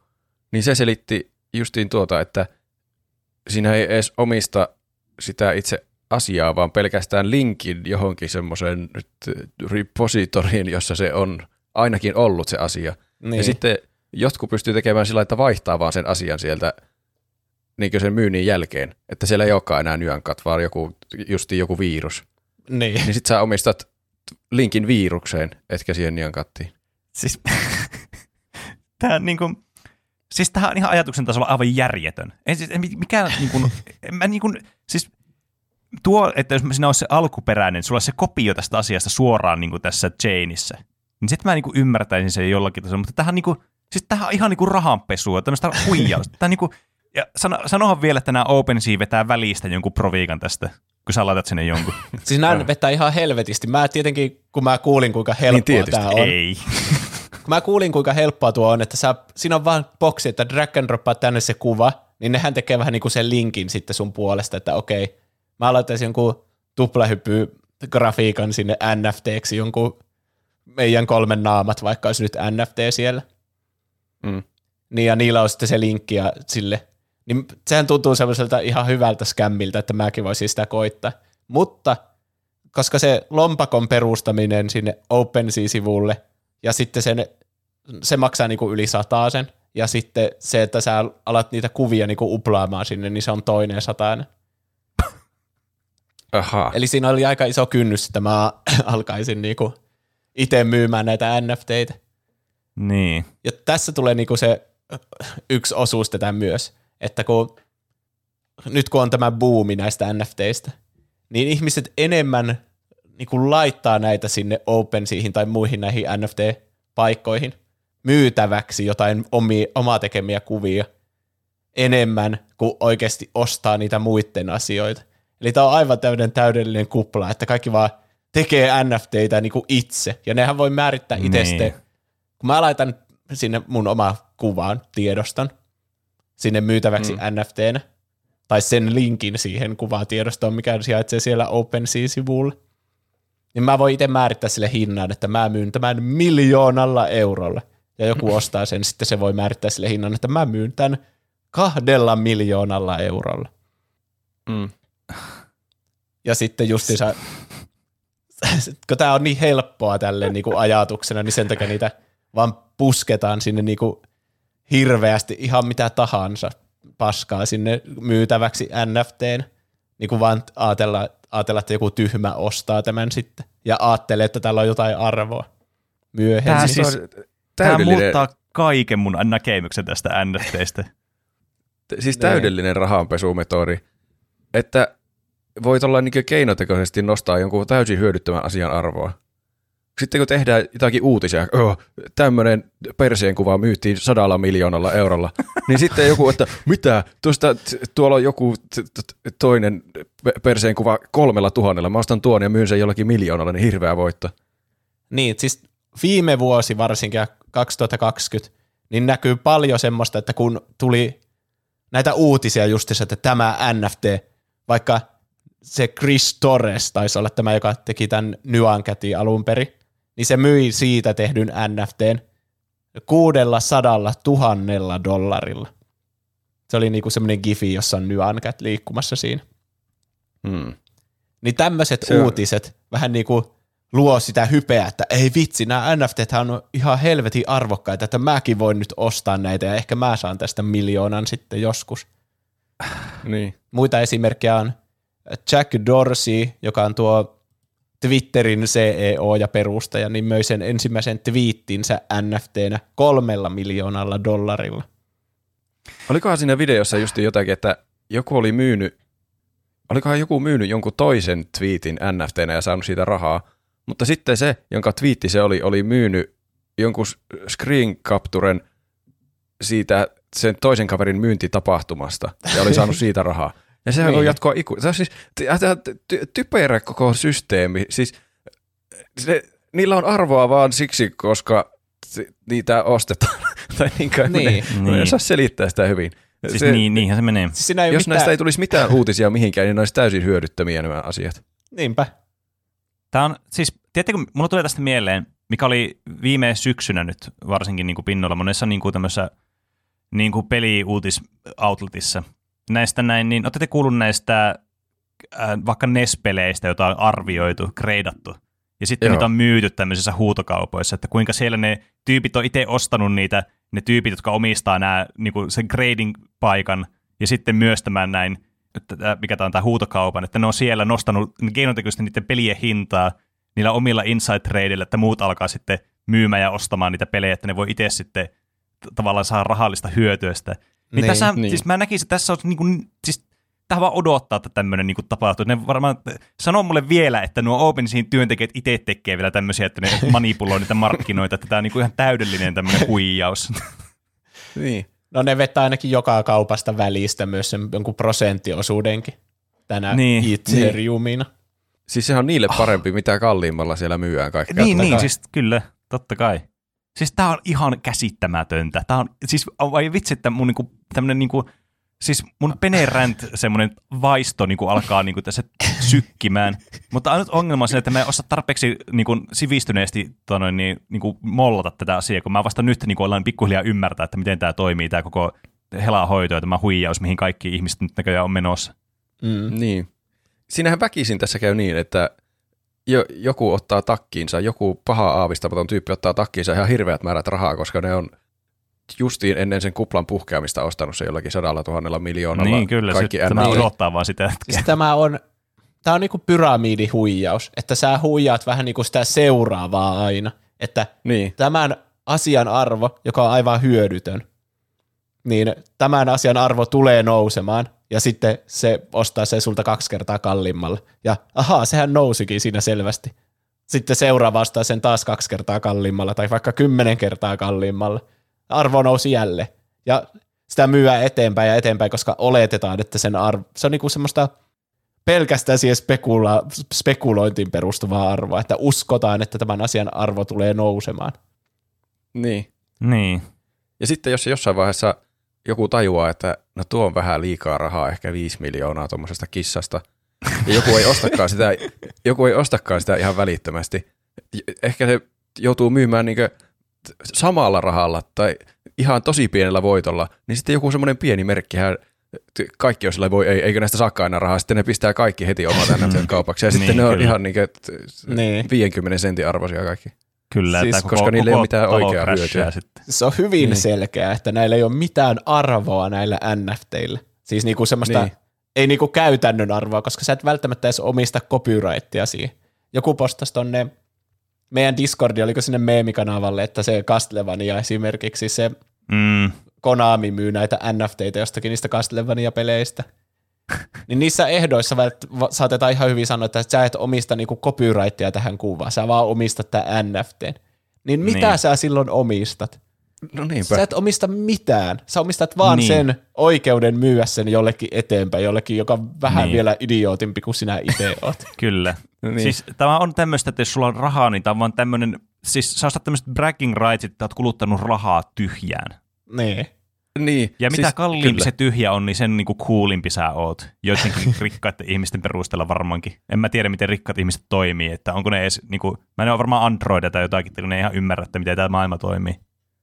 Mutta tämä on mun mielestä jotenkin vielä järjettävämpi, kuin joku, että ostaa jonkun fyysisen turhan asian. Vaikka jonkun tikun, joka oli Niin. Robinson Crusoen sormessa. Ei, se- ei se toi oikea ihminen varmaankaan. Se taitaa olla kirjallisuuden hahmo. Mutta jo, niin ostaa semmoisen, jolla ei ole mitään, jolla ei ole mitään niin fyysistä tai siis oikeaa arvoa. Ja se voi laittaa vaikka johonkin ri- vitriiniin, että tämä mm. hieno tämmöinen. Mutta mitä tämmöisellä tekee? Se on joku merkkisarja, joka et, ei sitä voi laittaa mihinkään. Tosi voi, se voi ostaa niinku bragging rightsit, mutta se bräkkääminen on siis tää käytännössä ihan mahdotonta. Mä keksin. Niin. Sä voit laittaa sun Facebookin metaverseen, sä voit laittaa sinne sun huoneeseen, että sä oot ostanut tämmöisen. No niin kai. Oi ei. Siis ei sitä näy mitenkään muuten kuin siellä, siellä vaikka siellä OpenSeassa, että mitä sun lompakko omistaa näistä NFTistä. Mm. Niin. Ja Sun pitää ottaa kas- siitä kuvaa ja sitten myydä se NFTnä. Musta on kans siis aivan, siis tää on niin kuin poeettista suorastaan, että Konami onnistuu siis kaiken kuseemaan näissä sen peli-IPissä ja sarjoissa. Se, niin kuin, se kusee ja paskoo näiden ylle niin paljon kuin vaan niin kuin pystyy. Ja totta kai NFTihinkin piti vielä lähteä mukaan, niin tää on niin kuin, mwah. siis ei tämmöistä voi käsikirjoittaa, että miten tää voi olla niin, niin kuin, siis ah, käsittämätön yhtiö. Mm. Mm. Ai niin, vielä noista kalleimmista NFTistä, niin tämmöinen Beeple, joka tekee digitaalista taidetta, niin möi tämmöisen Every Days, The First 5000 Days nimisen taideteoksen, jossa oli sen eri näitä digitaalisia taideteoksia lyötynä yhteen, niin se myytiin 69 miljoonalla dollarilla.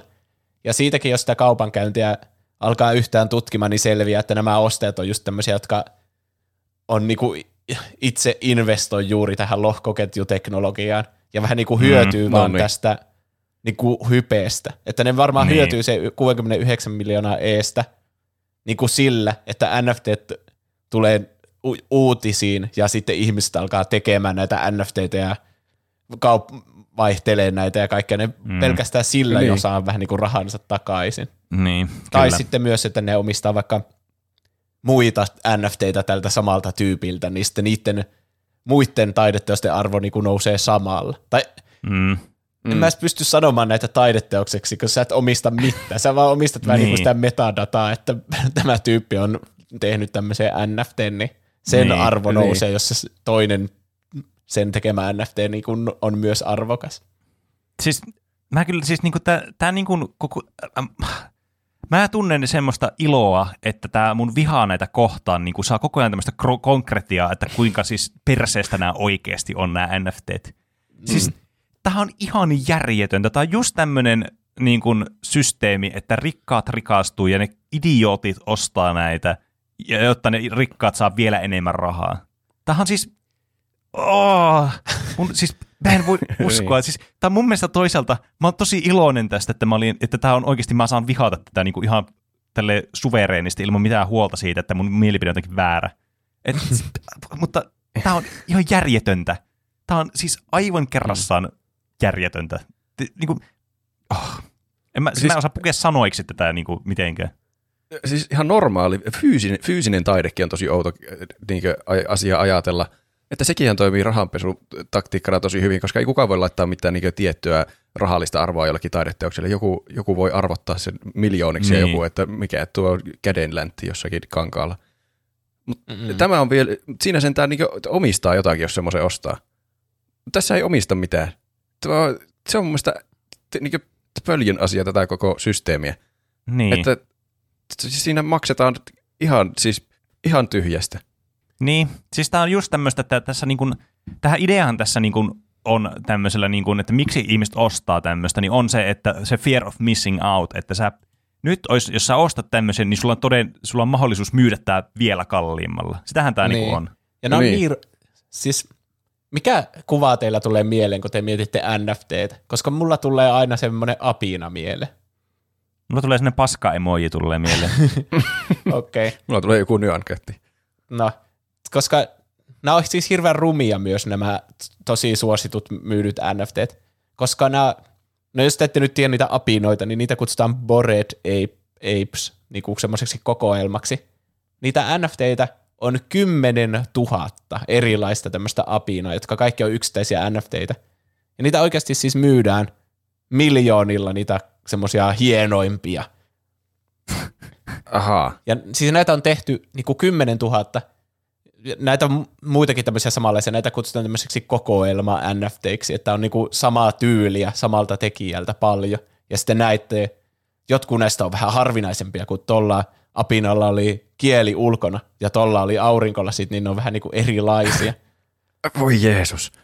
Ja sitten nämä ensimmäiset tämmöistä oli CryptoPunks. Niitä myyään 10 miljoonalla dollarilla kappale parhaimmillaan. ja niitäkin on siis 10 000 erilaista. Miettikää, mikä bisnes tämä on. Niin, mä selvitin, että miten nämä tehdään. Niin miten voi tehdä 10 000 uniikkia kuvaa? Se on itse asiassa aika yksinkertaista.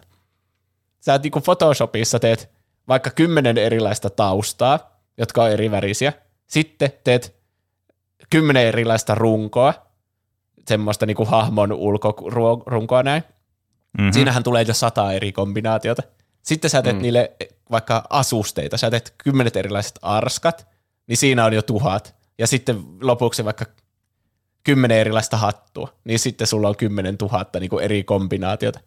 Ja näitä vaan siis, joku on tehnyt niin kuin erilaisia leijereitä näin Photoshopissa. Leijerit on siis niin kuin, jos tiedätte mikä on semmoinen Niin. niin. piirtoheitin kalvo, niin siinä voisi olla vaikka kuva semmoista bländistä tyypistä, sä laitat sen ekana siihen piirtoheittimelle. Tietääkö meidän kuuntelijat kaikki, mitä on piirtoheittimet? Tämä on just tämä ongelma, kun ei tiedä, kuinka tarkasti pitää selittää kaikki asiat. Niin. Okei, okay. no mutta kuitenkin sä voit kuvitella, että on kuva semmoista bländistä tyypistä, ja sitten sen päälle tulee niinku läpinäkyvä kalvo, jossa on kuva vaikka sen paidasta, ja sitten laitat siihen päälle kuvan, jossa on sen arskat, ja vielä lopuksi kuva, jossa on se hiukset. Ja tällä tyylillä niin on generoitu jostakin tunnissa, voisit tehdä ne kaikki kuvat, mitä on piirretty, ja sitten laitat ne tämmöisen ohjelmaan, joka luo niistä 10 000 erilaista niin kuin kombinaatiota. Ja nämä niin. laitetaan sinne NFT-kauppaan kaikki yksitellen myynti. Ja näille Tos... sanotaan vielä, että näillä kaikilla kymmenellä tuhannella erilaisella vitun rumalla apinakuvalla on mukaan jotain arvoa. Toi on ihan täydellinen huijaus. Siis, a, siis mitättömän vähällä vaivalla saat tehtyä 10 000 tuommoista hyödykettä, lainausmerkeissä hyödykettä, josta ei ole mitään hyötyä. Ja sitten voi tuolla mm. keinotekoisesti tehdä jostakin harvinaisemmat itse, koska on itse tehnyt ne. Niin. Ja sä Jollakin on ne. Sä oot se- erilaiset aurinkolasit. Niin. Niin. Sä oot se Sitten ensimmäinen myyjä niille. Sä saat ilmasta rahaa. Ja nyt, jos ku, te olette koneen ääressä, googlatkaapa Bored Apes, niin näette, että kuinka rumia nämä oikeasti on. ja myös kaikki, jotka kännykällä kuuntelee tällä hetkellä. Tämä on tärkeä osa tätä pointtia. Siis kyllä. A- apinoitahan nuo on. Niin. Niin. Tylsistyneen näköisiä apinoita. Siis nää, näitä Äh. myyään niinku miljoonilla. Vaikka näitä on 10 000 tämmöistä ja niitä ei ole edes käsiin piirretty. Ne on tehty vaan sillä vitsin algoritmilla. Niin. Mut, niin. Sitten kun itse vielä ostaa, tai joku yhtiökumppani ostaa muutamalla miljoonalla ensimmäiset apinat, niin sitten kaikki, oi, nämä apinat on selvästi arvokkaita, niin sitten siitä pallo lähtee pyörimään. Niin. Niin. Ja tosiaan, mistä Penekin mainitsi, että on helppo vaan varastaa jonkun toisen niin kuin digitaalista taidetta. Niin tästäkin on semmoinen pahamaineinen esimerkki esimerkiksi tämmöistä nuoresta naisesta, joka pari vuotta sitten oli kuollut johonkin pitkäaikaiseen sairauteen. Ja se on tehnyt tosi hienoja semmoisia digitaalisia taideteoksia, jotka oikein niin kuin kuvastaa sitä sen sairauden eri vaiheita ja semmoisia oikeasti hienoja, jota Mm. se on postannut sitten erilaisiin paikkoihin tietenkin ilmaiseksi ihmisten ihailtavaksi. Voi Niin sitten sen kuoleman jälkeen näistä joku teki NFTitä ja esiintyi vielä sen nimellä täällä. Niin OpenSea NFT-kaupassa. Siis ei luoja. Tässä menee oikeasti tämän aiheen aikana menee uh- usko ihmiskuntaan ihan kokonaan. Mä en tämän päivän jälkeen enää usko ihmiskuntaan. Ihmiset on vaan niinkö perustavanlaatuisesti perseestä. Ja Niin. nyt voidaan siirtyä tähän peleihin, että miten nämä on tulossa peleihin, nämä mahtavat NFT tämän ku- vitu farssi kaksi vuoden jälkeen, kun nämä on ollut.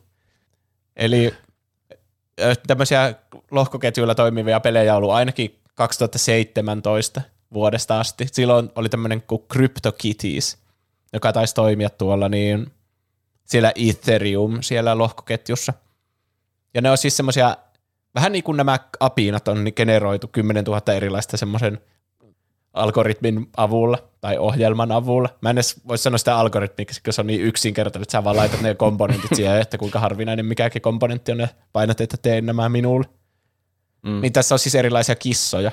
Ja sitten sä voit omistaa niinku sen siellä Ethereum-lohkoketjussa sen sun oman, oikeasti sen niinku sun kissan.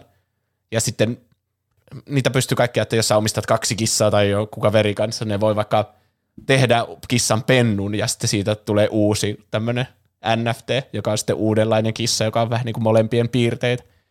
Ihan, Ah, täydellistä. Sitten voi itse myydä sen uuden kissan NFT. niin. Niin kuin myös oikeita eläimien pentuja. Kyllä. On tässä se, tuo, tuo kuulostaa semmoiselta, että se voisi toimia ilmankin lohkoketjuja niihin, mutta se, miten nämä lohkoketjut hyödyttää tässä, niin sä pystyt myymään sen sun kissan niin kuin ilman mitään välikättä, että se peli vähän niin kuin puuttuisi siihen. Niin se on osa just tämmöisessä lohkoketjupelien suosiossa, se, tai komponentti tätä suosiota, että sä vähän niin kuin, sillä on oikeasti voi olla oikea elämä arvoa, kun se peli ei pysty ottamaan sulta sitä sun kissaa pois. Se on siellä, siellä Ethereum-lohkoketjussa. Se kertoo, että sulla on tämä kissa. Ja sä pystyt mm. myymään sen niinku ilman sen pelin puuttumista niin eteenpäin. Tai ainakin sulla on linkki siihen paikkaan, missä se kissa joskus oli. Niin, tai miten, mä en nyt ihan tarkkaan tiedä, miten tuo peleissä toimii, että varmaan se on joku koodinpätkä, jota se, jonka se peli vähän niin kuin tulkitsee sitten, että sä omistat tällaisen kissan. Eli kyllä sillä pelillä on niin. silti valtaa siinä, kun eihän sitä voi vaan... Mut, no, mut mutta siis sä, sä pystyt niinku vaihtelemaan niitä kissoja siis sen pelin ulkopuolella ilman sen pelin puuttumista siihen, niin se on nyt, mm. mikä hyödyntää tässä NFTs verrattuna vaikka sitten semmoiseen CSN semmoisiin aseitten skinien vaihtelun, koska sehän tapahtuu vähän niin kuin siellä pelin sisällä se, että sä annat toiselle niin. joku. Mm. Ja, M- mutta miksi kukaan haluaisi ostaa sen, jos se ei saa sitä siinä pelissä sitä? Siis saat, sä saat sen, sä niinku, jos sä omistat sen siellä sun Ethereum-tilillä, sen tietyn kissan, niin silloin se on sulla siinä pelissä. Ahaa, okei. Silloin sitä ei ole sillä toisella enää. Joo. Ja sitten onhan siitä se, nämä on kuitenkin uniikkeja, niin kyllä se tuo niille vähän niin kuin semmoista arvoa verrattuna johonkin Runescape-armoreihin, jota myytiin vaikka oikealla rahalla, että myy viitosella tämä. Mm. Ja sitten mitä jos on joku bugi, että niitä voi kloonata ja kaikkea, silloin niiden arvo laskisi ja näin. Että sä kuitenkin, sä omistat vähän niin kuin yhden tietynlaisen kissan, jota ei ole kenelläkään muulla. Mä mietin noissa, että kun ne on uniikkeja, niin jos se, kun omistaa jonkun tuommoisen uniikin kuvan, niin voiko joku tehdä vaan samanlaisen kuvan, niin käytännössä kopipastetta kuvaa ja myyä sen vaan eri NFTnä? Mit, mitä tapahtuu, jos niin tekee? Joo, Ku, kyllä kuvilla pystyy tehdä sille, että saa vaan kopypasteet sen ja teet siitä uuden NFT. Ehkä siinä tulee se metadatakin tärkeäksi osaksi. Mä en kyllä tiedä, voiko sitäkin niin. jotenkin feikata, että sä vaan ilmoitat olevasi siellä NFT-kaupassa, että minä olen tämä niin. Nyancatin alkuperäinen artisti Chris Torres, ja nyt mä myyn mun Nyancatin, että miten semmoisia niin. tilanteita estetään. Niin. Mutta siinä varmaan myös se on myös se ostajan vastuulla tavallaan. Että tuo on tuommoinen niinku, suorastaan niinku traditional scam sitten, mitä sä yrität tehdä tuolla niinku, tuommoisella scammiplatformilla, että sä yrität myydä jotakin asiaa, että se ei ole sun. Mä niin. keksin nyt uuden tavan tehdä rahaa noilla. Kun on ostanut siltä alkuperäiseltä tekijältä Niankatin kuvan, niin sitten kopioi itse sen kuvan, ja sitten metadatana on, että tämä on nyt ensimmäinen kopio-iteraatio tästä alkuperäisestä nyankatista, niin sekin on varmasti jonkun arvoinen, se, mutta vähän vähemmän arvoinen kuin se ihan alkuperäinen. Mutta sitten niitä voi alkaa tekemään niin kauan, kunhan niistä saa rahaa vielä niistä kopioistakin. Kopion, Tässä kopion, on kopioista. nyankat, jossa on yksi punainen pikseli väärässä kohtaa. niin. Niin ainakin vähän erilainen sitten. Siis, eikö Steam ole bännännyt tuommoiset NFT-pelit niiden platformilta? On, ne on kokonaan bännännyt Ihan okay. hyvästä syystäkin varmasti. Niin siis kyllä. Me, me en kyllä todellakaan halua, että tämä rantautuu tämä NFT-maailma, pelimaailma, mutta se tuntuu väistämättömältä. Kiitos nämä isot rikkaat paskayhtiöt, kuten Konamit ja muut, Ubisoft, niin. jotka haluaa niin kuin, ratsastaa näillä NFTillä nyt, kun niistä vielä saa rahaa irti. Kupla vasta paisuu. Niin. Joo. Tuo Ubisoft kertoo tästä niiden Quartz, tästä niiden omasta NFT-projektista, että esimerkiksi Ghost Recon Breakpointiin on tulossa NFTillä toimivia tämmöisiä itemeitä, jotka on kaikki uniikkeja ja sä omistat sen siellä lohkoketjussa. Niin mutta, siis, eli joo, oli justiin kysymys, että mikä, on, mikä luokitellaan NFT-peliksi, mutta se voi olla siis mikä tahansa peli, missä vaan voi NFTnä omistaa jonkun asian. Niin, niin. Tietenkin nuo on vaikka tuo CryptoKitties ja sitten on tämmöinen aika suosittukin kuin Axie Infinity, jos, joka on vähän niin kuin Pokemon-tyyppinen peli, että sä niin kuin semmoisia taistelevia hahmoja voit omistaa, ja ne on kaikki uniikkeja, että jotkut statsit vaikka on erit niillä. Aha. Niin. mikä on ihan sille mielestäni ihan hauska idea kyllä. Tämä vie pay to No win niin. aivan seuraaville tasoille. niin, se on kyllä totta, että sun pitää miljoonia maksaa. Täs, siis joku, jossakin YouTube-videossa joku oli laskenut, että sun, paljonko sun pitää maksaa vaikka tuossa X Infinitissä, että sä voit pärjätä siellä niin joku tuhat euroa tällä hetkellä. Mutta sitten jos se pelisuosio kasvaa, niin silloinhan ne kilpailu Niin, niistä kyllä. hyvistä niin kuin hahmoista on vaan kovempaa. niin, Ja kyllä. niiden arvo nousee sillä tavalla. Siis mulla tulee, siis mä olin, siis tää on ihan, ihan älytöntä. Mä viime vuonna aloin miettimään, että mikä on isoin skämmi, mikä niin tänä vuonna on, niin mulla tuli mieleen tää, tiedätkö tämmöistä kuin Earth 2? Ei Tämä on siis, satuttu. ette ilmeisesti tiedä.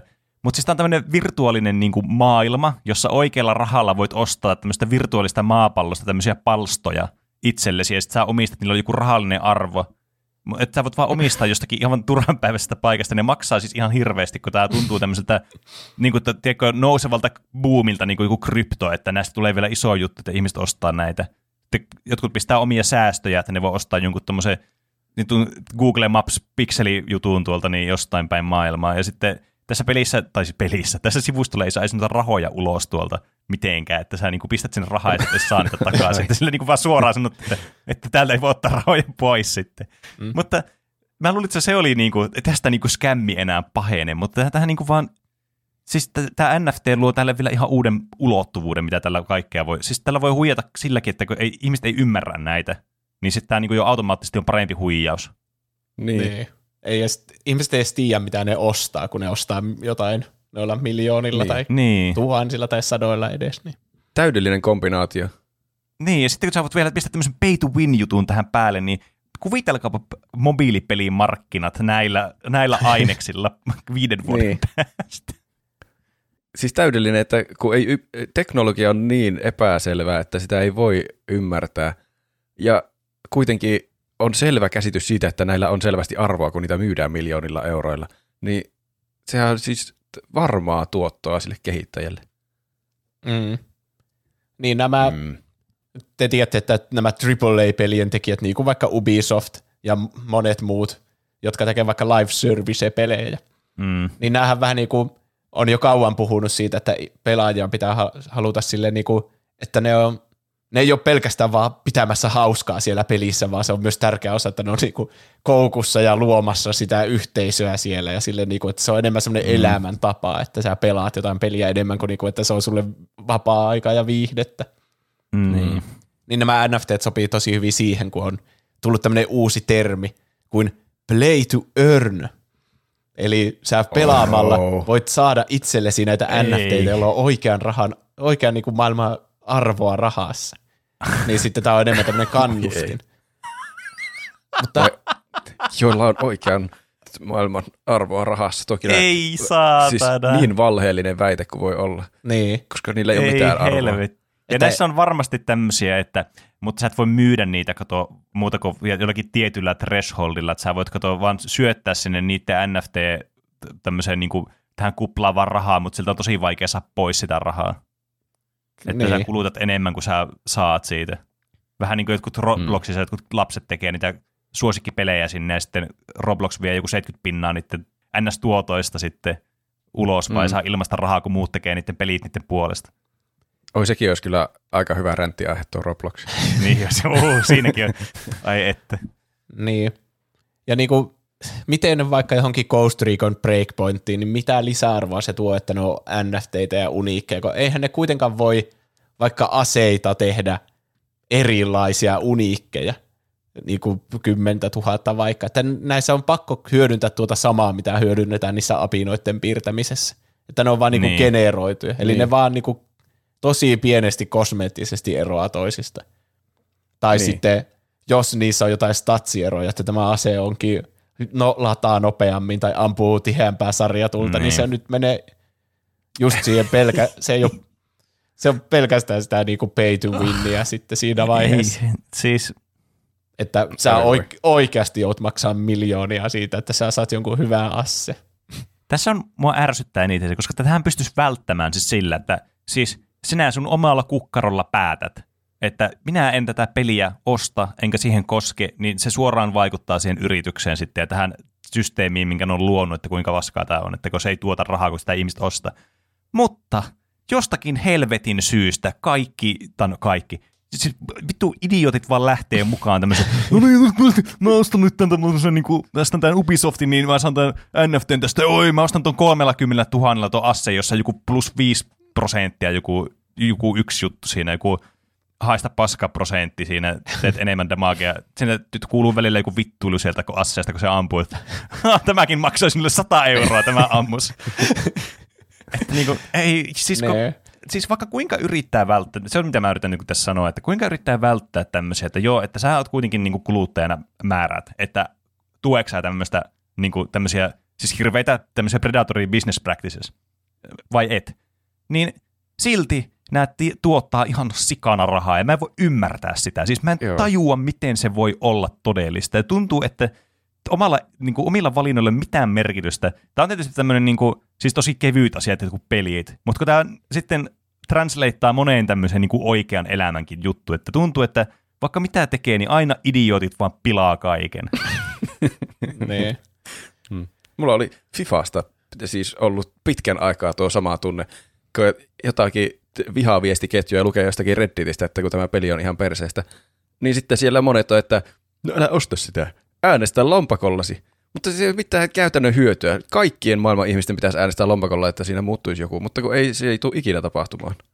Siellä on Niin. tarpeeksi monta valasta, että ne tekee aina voittoa niillä paskoillakin peleillä. Niin. Niin, eikä tässä edes voi yksilöiden harteille laittaa tuommoista asiaa, koska niissä vaikka voidaan hyödyntää just jotain taipumusta uhkapelaamiselle tai Niin, taipumusta kyllä. jäädä Niin. riippuvaiseksi tämmöisistä peleistä. Jep, Mitä se on täysin moraalitonta. Niin. Joo, sitten vielä. Vielä. NFTstä. Ah, tunnen verenpaineeni nousevan. Koska tämä on just tämmöinen, niinku, koko aihe on semmoinen, että tällä ei ole nyky, nykymaailmassa mitään arvoa.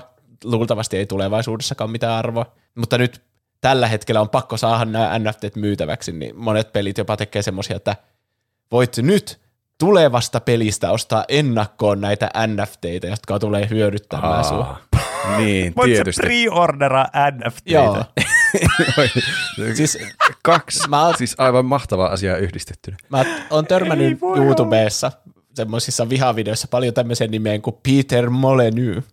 Ja mä en itse ole ikinä kuullut siitä, niin kuin, että mitä se on tarkalleen tehnyt, mutta totta kai, koska paska tyyppi on maineltansa, niin se on tässä NFT-bisneksessä mukana. Se on No, muun muassa tekemässä tämmöistä peliä kuin Legacy, johon se on myynyt, ennen kuin se peli on tullut, niin se on myynyt NFTinä siihen pelin sisältöä yli 50 miljoonalla dollarilla. Mä, mä voisin lyödä viidestä NFTstä vetoa, että sitä peliä ei tule ikinä edes ulos.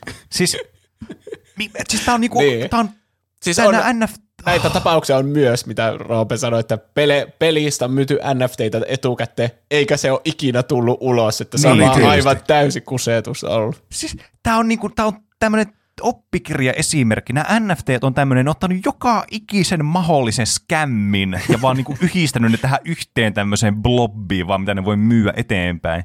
Siis mm. tuokin tommonen kunnon Kickstarter-skämmi, vaan mikä niinku kuka tahansa pystyy tekemään, että "Hei, teenpä tommosen ja sitten kukaan ei, niinku, kaikki vaan alkaa ostamaan jotakin tommosia, mutta tuo on niinku, siis miten, Siis tässä on niinku, heti kun sana NFT jossakin mukana, pitäisi alkaa hälytyskerrot soimaan, että nyt seis, stuntti seis. Niin. Mä mietin, että mi, mikä näissä on se hyöty? Mi, mi, millä nämä on markkinoitu alun perin niin olemassa olevaksi asiaksi? Pakkohan näissä olla joku tulevaisuudessa edes joku käyttötarkoitus, miksi tämmöinen Siis se on, olisi olemassa. se on pelkkää spekulaatiota. Se on pelkästään sitä, että uskotaan ja yhdessä on vähän niin kuin, kun tämä on näin iso juttu, että meistä kaikki tietää, mitä NFT, niin kuin, tai niin kuin nimeltä ainakin NFT. Se on niin kuin ainut syy, että miksi nämä on juttu, koska uskotaan, että sitten kun vaikka Facebook saa tämän metaversen toimimaan, niin jotenkin NFTillä on varmaan sielläkin jotain arvoa ja sitten Niin. justiinsa Niin. nämä tulevat pelit ja ei tiedä, että mitä jos Peter Molyneux'n Legacy onkin maailman isoin peli ja sitten mä voin myydä nämä NFTt, mitkä mä nyt ennakko ostin, niin sittenhän ne on vasta arvossaan, kun tämä peli tulee ulos. niin. Ja justiinsa nuo kaiken maailman nyankätit sun muut ja ensimmäiset twiitit ja kaikki. Ne on vaan sitä, että nyt on NFTiden alkuaika ja minä haluan mukaan, että voin rikastua sitten vaikka kymmenen vuoden päästä vielä enemmän. Ja sitten vielä semmonenkin spice tähän vielä lisäksi, että nämä siis näiden, nämä tämmöiset blockchain-produktit ja muut, niin kuin vaikka NFT, niin johtuen niiden luonteesta, niin vie ihan helvetisti niin kuin energiaa ja täten saastuttaa Mm. ihan helvetisti. Niin on. Niin täydellistä. Tuhotaan vielä maapallo samalla, Niin, siis on skämmätään niin- kaikkia ihmisiä. Tämä on niin iso keskisormi kuin voi vaan tässä universumissa olla melkeinpä. Siis Mm. mitä helvettiä? Siis nämä, kun tätä Ethereumiakin pelkästään, niin louhitaan tällä hetkellä ihan sikaana. Eli ne, jotka, ne konehallit, jotka näitä transaktioita käsittelee, kun joku vaikka vaihtaa viattomasti ajattelee, että mä vaihan tämän kissan toiselle tyypille, niin tietenkin niin nämä konehallit sitten prosessoi kaikkia näitä tapahtumia ympäri maailmaa, että kuka vaihtoi kissan ja kenelle ja kuka osti nyt Nyan kätin mil, monellako miljoonalla Ethereumilla ja dollarilla ostika. Niin. niin nämä konehallit aiheuttaa näitä hiilidioksidipäästöjä yhteensä niin kuin pelkästään tämän Ethereum-ketjun takia niin kokonaisen valtion verran. No niin. Hieno. Ja se on just Siinä se, mitä teille. me ei kaivata tähän meidän maailmaan, jossa ilmastonmuutos on koko ajan niin kuin Mm. käsin kosketeltavaa niin. enemmän ja enemmän. Pistää miettimään kyllä. Täm, tämmöisinä hetkinä niin miettii, kun tuommoinen yksilöstä riippumaton niin jättimäinen systeemi, millä ei vaan voi tehdä mitään, mutta se ärsyttää suunnattomasti, niin alkaa, mä haluan diktaattoriksi. Mä alan diktaattoriksi ja niin kiellän NFT täysin. Se, se olisi varmasti parempi ratkaisu kuin tämä. Niinpä. Niin. Joo, Roope-diktaattoriksi mä äänestän. Kyllä, 2027. tämä on juuri tämä niinku kapitalismin äärimmäinen muoto, koska on asioita, joilla ei ole mitään käytännön arvoa, mutta silti niillä on tosi paljon arvoa tuolla kaupan käynnissä. Niin. Sitten me ollaan Niin. niin. siirrytty niin kauas siitä, että on vaan niinku joku, on vaan joku kännykkä ja se on sulle 200 euroa arvoinen, koska siinä on nämä hyödyt. Vaan Mm, koko mm. maailma on muuttunut siihen, että asioiden arvo perustuu vaan siihen, millä sä uskot vaikka myyväsi sen eteenpäin. Niin. niin. Siis tää on to- to- oikeasti tosi surullista. Voi Tämä on voi. siis, me ei tähän niin kuin, meitä ei, me, me, meitä ei ole koodattu ymmärtämään tämmöisiä asioita. Ja silti tämmöiset asiat on olemassa ja ne niin kuin, aktiivisesti vaan niin kuin, on siis suurimmalle osalle meistä vaan haitaksi. Mm. Tästä tuli paha mieli. No, Ehkä, niin. ehkä me, jos ei muuta, niin kun meitä kuuntelee ainakin muutama ihminen, niin ehkä ne ei osta NFTitä nyt. Niin, ehkä. Se on hyvä. Tai sitten ne kuuli Pieni tästä ekaa kertaa ja miettii nyt, että ehkä mäkin voin Niin. vielä ehtiä tähän. Aha, Mm. vielä ei mukaan. kupla puhjennut. Niin. Tai sitten aletaan myymään tuplahyppy NFTitä ja ollaan silleen fuck it, että myydään kaikki, chill niin, totta. If you can't fight it, join it. And Niin. exploit all the poor listeners. Niin. Mutta- tai, niin. niin. Taistelu ei ole kuitenkaan vielä ohi. Niin kuin Pene sanoi, niin Steam oli estänyt kokonaan nämä lohkoketjupelit. Se tietenkin tarkoittaa, että ne siirtyy Epic Gamesiin, mikä on vaan pahempi asia sitten. Epic Gamesista tulee vaan suositumpi ja se varmaan menee Steamista ohi, kun siellä on ne lohkoketjupelit ja Steamissa ei. Ja tämän, tämän takia minä en, ost, minä en lataa tätä Epic Games Storea, enkä ota niitä ilmaispelejä sieltä. Niin, hmm. Niin. miettikääpä sitä, että oli moraalinen valinta koko ajan. Kyllä. Ja sitten tuo Joseph Fares, joka sai sen The Game Awards kaalassa sen parhaan pelin palkinnon siitä It Takes Twosta, niin sanoi, että se mieluummin tulisi ammutuksi polveen, kun laittaisi ikinä se NFTitä mihinkään sen peliin. Eli Hmm. sota on vielä käynnissä. Saa Niin, niin, nähdä, kyllä. että ammutaanko häntä oikeasti polveen Niin, kohta vielä tulee uutinen, että sitä on ammuttu polveen. Niin. Se on kyllä aika, polveen ampuminen on kyllä aika ikävä asia. On varmasti. Mutta semmoista. Tulevaisuus näyttää, miten käy. Tällä hetkellä aika paskalta näyttää. Kyllä. No joo, kyllä. Toivottavasti saitte kuvan NFTistä nyt paremmin. Niin, Kuva selkeytyi, mutta ei parantunut yhtään. kyllä. Itse asiassa vain pahentui entisestä, mikä oli mun mielestä käsittämätöntä. Hups. Mutta sä teit oikeastaan meille palveluksen, että me ollaan nyt niin kuin me tiedetään ainakin, mitä me vihataan. Niin, Voi paremmin on, sanoittaa vihansa. se on Kyllä. aina, aina hyvä, että sen tietää. Mutta Näin yritetään palautua nyt normaaliksi iloisiksi itseksemme. Jee. Mitäs tuota niin, mitä Roope on tehnyt tällä viikolla? Öö, mitä mä oon tehnyt? Mä oon pelaillut pelejä. Monia pelejä on pelaillut. Kunhan mä, mä oon pelaillut, no sitä haaresta ainakin mä oon nyt taas enemmän pelannut. Ja Rocket Leaguea aika paljon. Nyt on oikein semmoinen Rocket League fiilis taas. Pitää tänään ehkä vähän pelata Rocket Leaguea. Hmm. Ja pitkästä aikaa on nyt, mäkin on saanut semmoisen niin pari oikein kunnon sessiota Valhaimia pelattu. Me Oi että. eilen oli meillä oikein miellyttävä retki, jossa meinas kaikki kamat tuhoutua useampaan kertaan ja se oli jännittävää. Löyttiin semmoinen ihan uusi alue, mitä ei ollut oltu nähty ennen, niin se oli kyllä uh, oikein jännittävää. Kyllä. Se, se, tuommoisia pelejä mä oon oikeastaan pelaillut, mitä mä oon aiemminkin pelaillut, mutta vaan nyt se, Mm. mm. uudemman kerran. Ja yhtä Niin. niin. peliä myös, mutta mä jätän sen eri sektioon. Sektioon, onko sektio oikea sana? On se. Aina segmenttiin. Joo, segmenttiin. Ö, mitä Pene on tehnyt? No, vähän samaa, että pelannut semmoisia pelejä, mitä aikaisemmin pelannut, mutta ehkä semmoinen, niin kuin, mitä on eniten pelannut tässä viikonlopun aikanakin vaikka läpi eteenpäin, niin Haadesta tosiaan hakannut. Se on kyllä, niin kuin, joka inspiroi myös ton roguelike-aiheen sitten. Hmm. Mm. Että siitä mä oon kyllä nauttinut kyllä täysin siemauksen sitä pelistä. Ja mä alan tässä miettimään, kun Elden Ringin odotus on vielä kuitenkin yli kuukausi, niin kuin puolitoista kuukautta melkeinpä. Niin, niin mä yritän tässä miettiä, että mitäköhän mä tekisin, mitä mä pelaisin ennen sitä. Kun mulla ei sitä Demon Soulsia enää ole pelattavana, ja tuota, niin mä voin aina Dark Souls 2, mä oon, mä oon pelannut se, jo- sitä jo monesti sitä peliä, niin sitä mä voin jatkaa ihan milloin mua huvittaa, mutta mä nyt tässä yritän pohtia mun pelivaihtoehtoja, että mitäköhän sitä seuraavaksi pelaisi, jota ehtis pelata ennen kuin Demon, äh, Elden Ring tulee, jota mä tulen pelaamaan sitten varmaan pelkästään.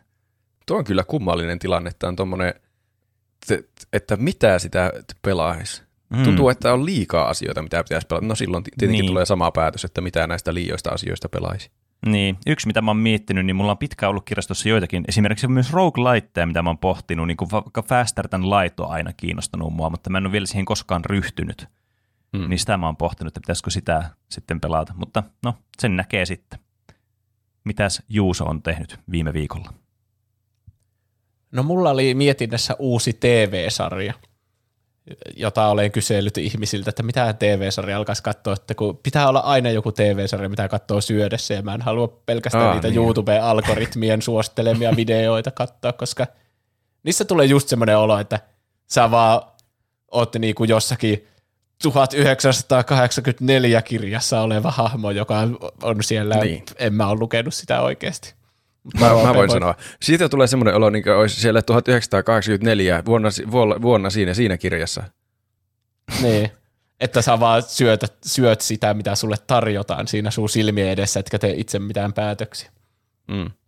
Sen sijaan minä tuota, yhden kaverin suosituksesta alkoin katsoa Doctor Whoota, mikä on ollut hyvin jännä Oho. Kokemus, kun mä en etukäteen tiennyt siitä mitään. Ja mä aloitin vaan ihan randomi neloskaudesta, koska se on kuulemma hyvä. Ja sitten olen yrittänyt päätellä, että mikä ihme tämä sarja on. Siitä tulee sellaisia hassuja. Se on 2007 vuodelta se kausi, mitä mä katon, niin tulee sellaisia nostalgia-asioista, mitä ei edes ole ikinä nähnyt, kun se sarja on niin vanha ja ei niin Joo. vähän Niin. niin. vanhentuneilla efekteillä ja kaikilla.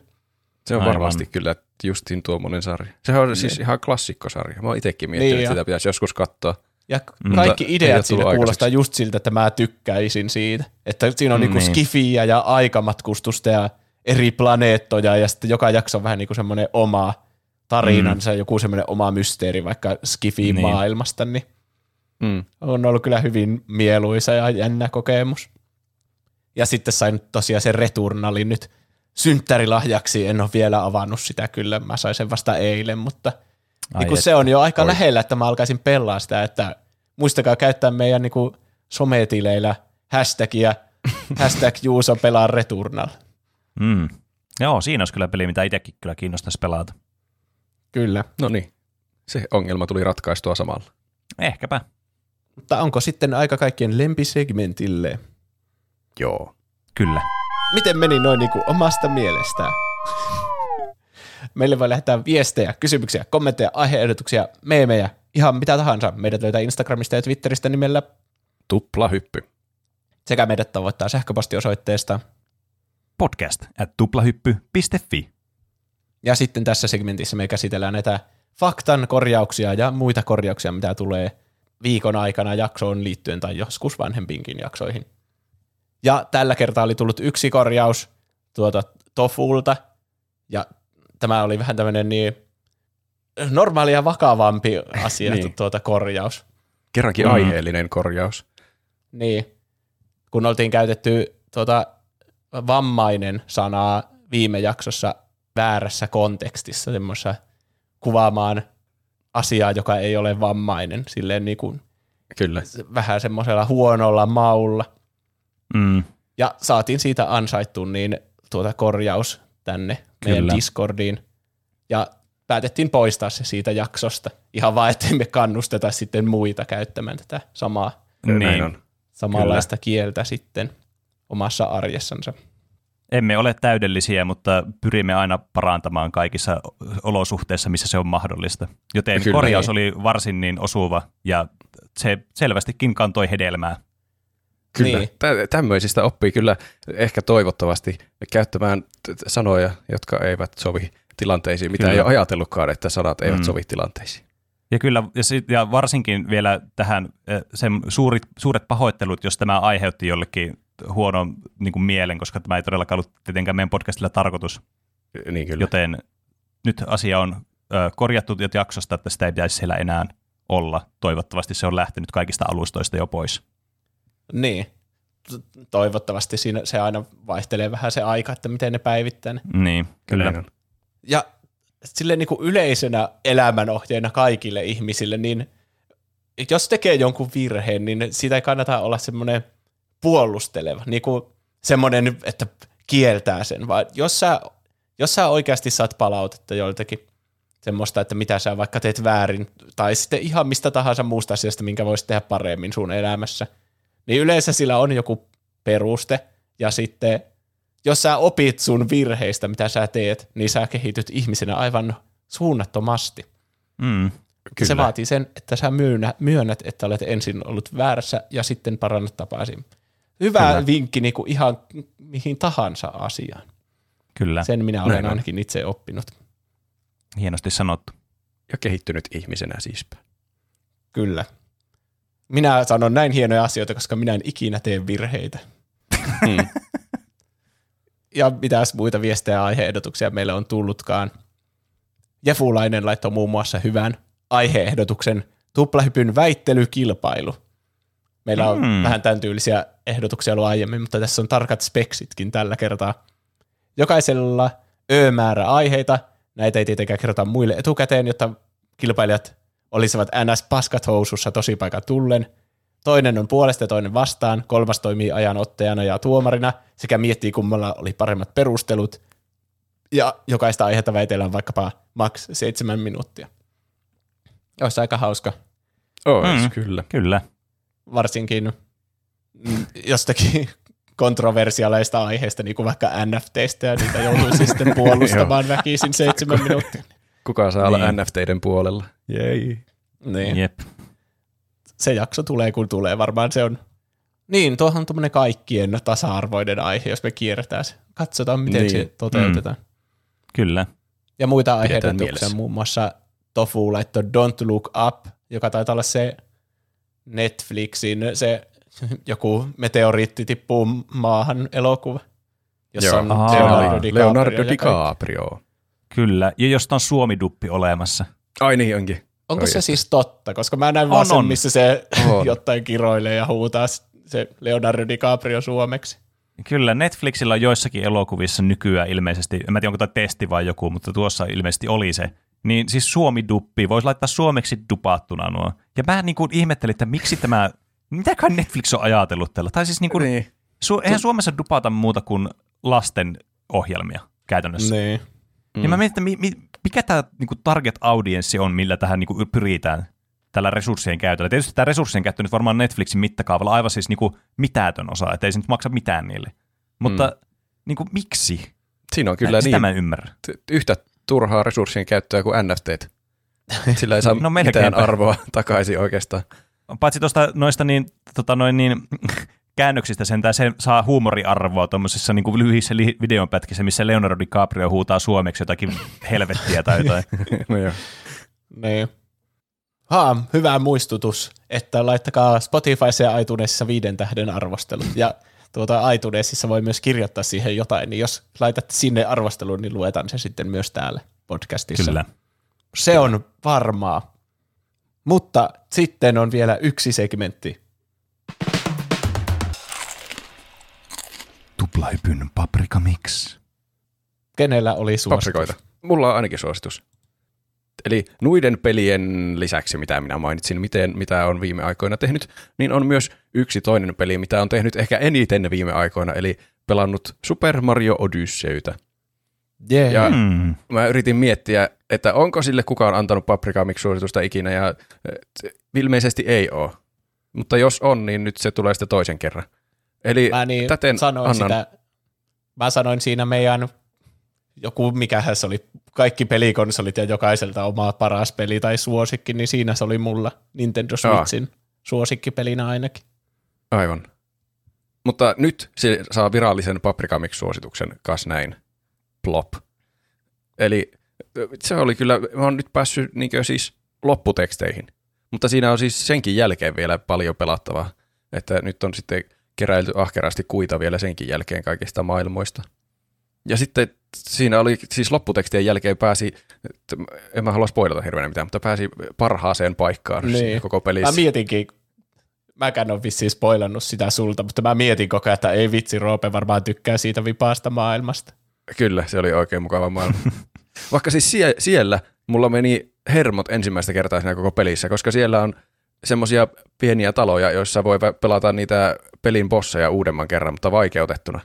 Niin siellä on yksi semmoinen joku saakelin jäänaama, jota mä en meinannut millään päästä läpi, ja mulla meni oikeasti, että meinas lentää ohjaimet ikkunasta. Ja siis se oli jotenkin aivan tuhoon tuomittu jokainen yritys. Kyllä mä sen sitten lopulta pääsin, mutta se ei tuntunut yhtään palkitsevalta. Mua ärsytti vielä senkin jälkeen, että miksi tuo oli noin vaikea. Oi Mm. voi. Se, se tuntuu, että mä osuin lakilla asioihin, jo- johon mä pitikin osua, mutta sitten ei tapahtunut, mitä piti tapahtua. Se, mutta si, Mm. se, se, se, oli ainut miinuspuoli siellä maailmassa, ja sekä ei kuulunut oikeastaan siihen maailmaan, vaan se oli vaan semmoinen niin warppi eri maailmaan sieltä maailmasta. Se itse, se, se viimeinen maailma on, ah, kyllä, ah. Mm. Kyllä. Kyllä. Voin yhtyä tähän kaikkeen, mitä kehuit sitä peliä. Ky- Kyllä. Et, et, siinä ei tullut hirveänä kehuttua muuta kuin viimeistä maailmaa, mutta muutenkin se peli on tosi hauska. Mm, kyllä. Niin on. Onko Juusolla paprika mix suositusta? No minulla ei ole tänä, tällä viikolla. No, mulla on Paprika Mix-suositus, jonka no. Muistin äh, juuri ja tarkistin vielä Paprika Mix-listasta, että eihän tätä suositeltu, niin, joka tuli mieleen tuosta ränttiaiheesta, tuosta NFT-räntistä. ja se liittyy näihin huijauksiin tai näihin niin kuin skämmeihin, noihin vanhoihin peleihin, keräilypeleihin liittyen. Ja tämä on YouTube-suositus. Kaikille, no tämä on varmasti niin kuin, kaikille speedrunneista niin kuin innostuneille ihmisille tai semmoisille, jotka katsoo näitä speedrun-sisältöä, niin varmasti tuttu hahmo.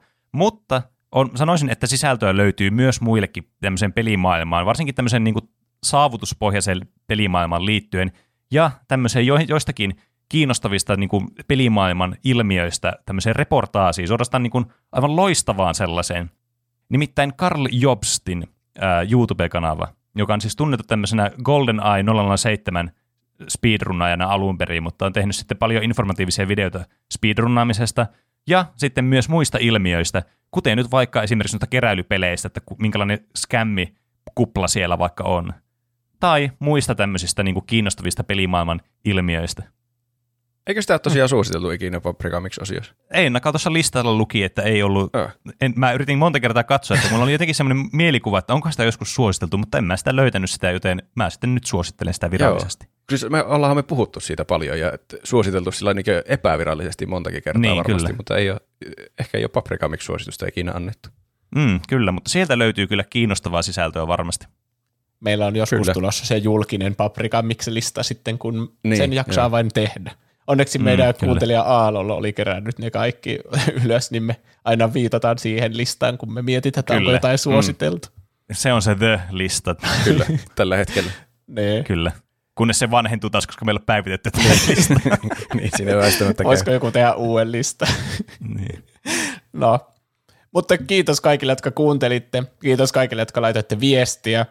Kiitos, kiitos. Kiitos kaikille, jotka ette osta NFTitä ja osallistu tähän maailman tuhoamiseen. Kiitos. Ja tuota noin.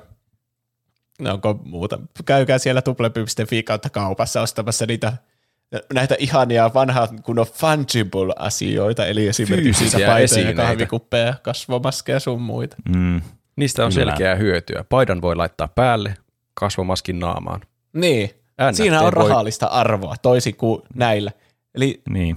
Suorastaan arvokkaampia kuin ne ihme Nyan-kätit ja Bored Apes ja muut. Ne pitäisi Niinpä, maksaa kyllä. miljoonia ne meidän asiat, kun on niin hyviä. Shakki Niinpä. Matti Lampaat. Niin. Mutta ei kai siinä palataanko aiheeseen sitten ensi viikolla. Tehdään Näin niin. tehdään. Nähdään ensi viikolla. Näin Ensi tehdään. viikkoon. Heipä hei. Hei hei. Hei hei.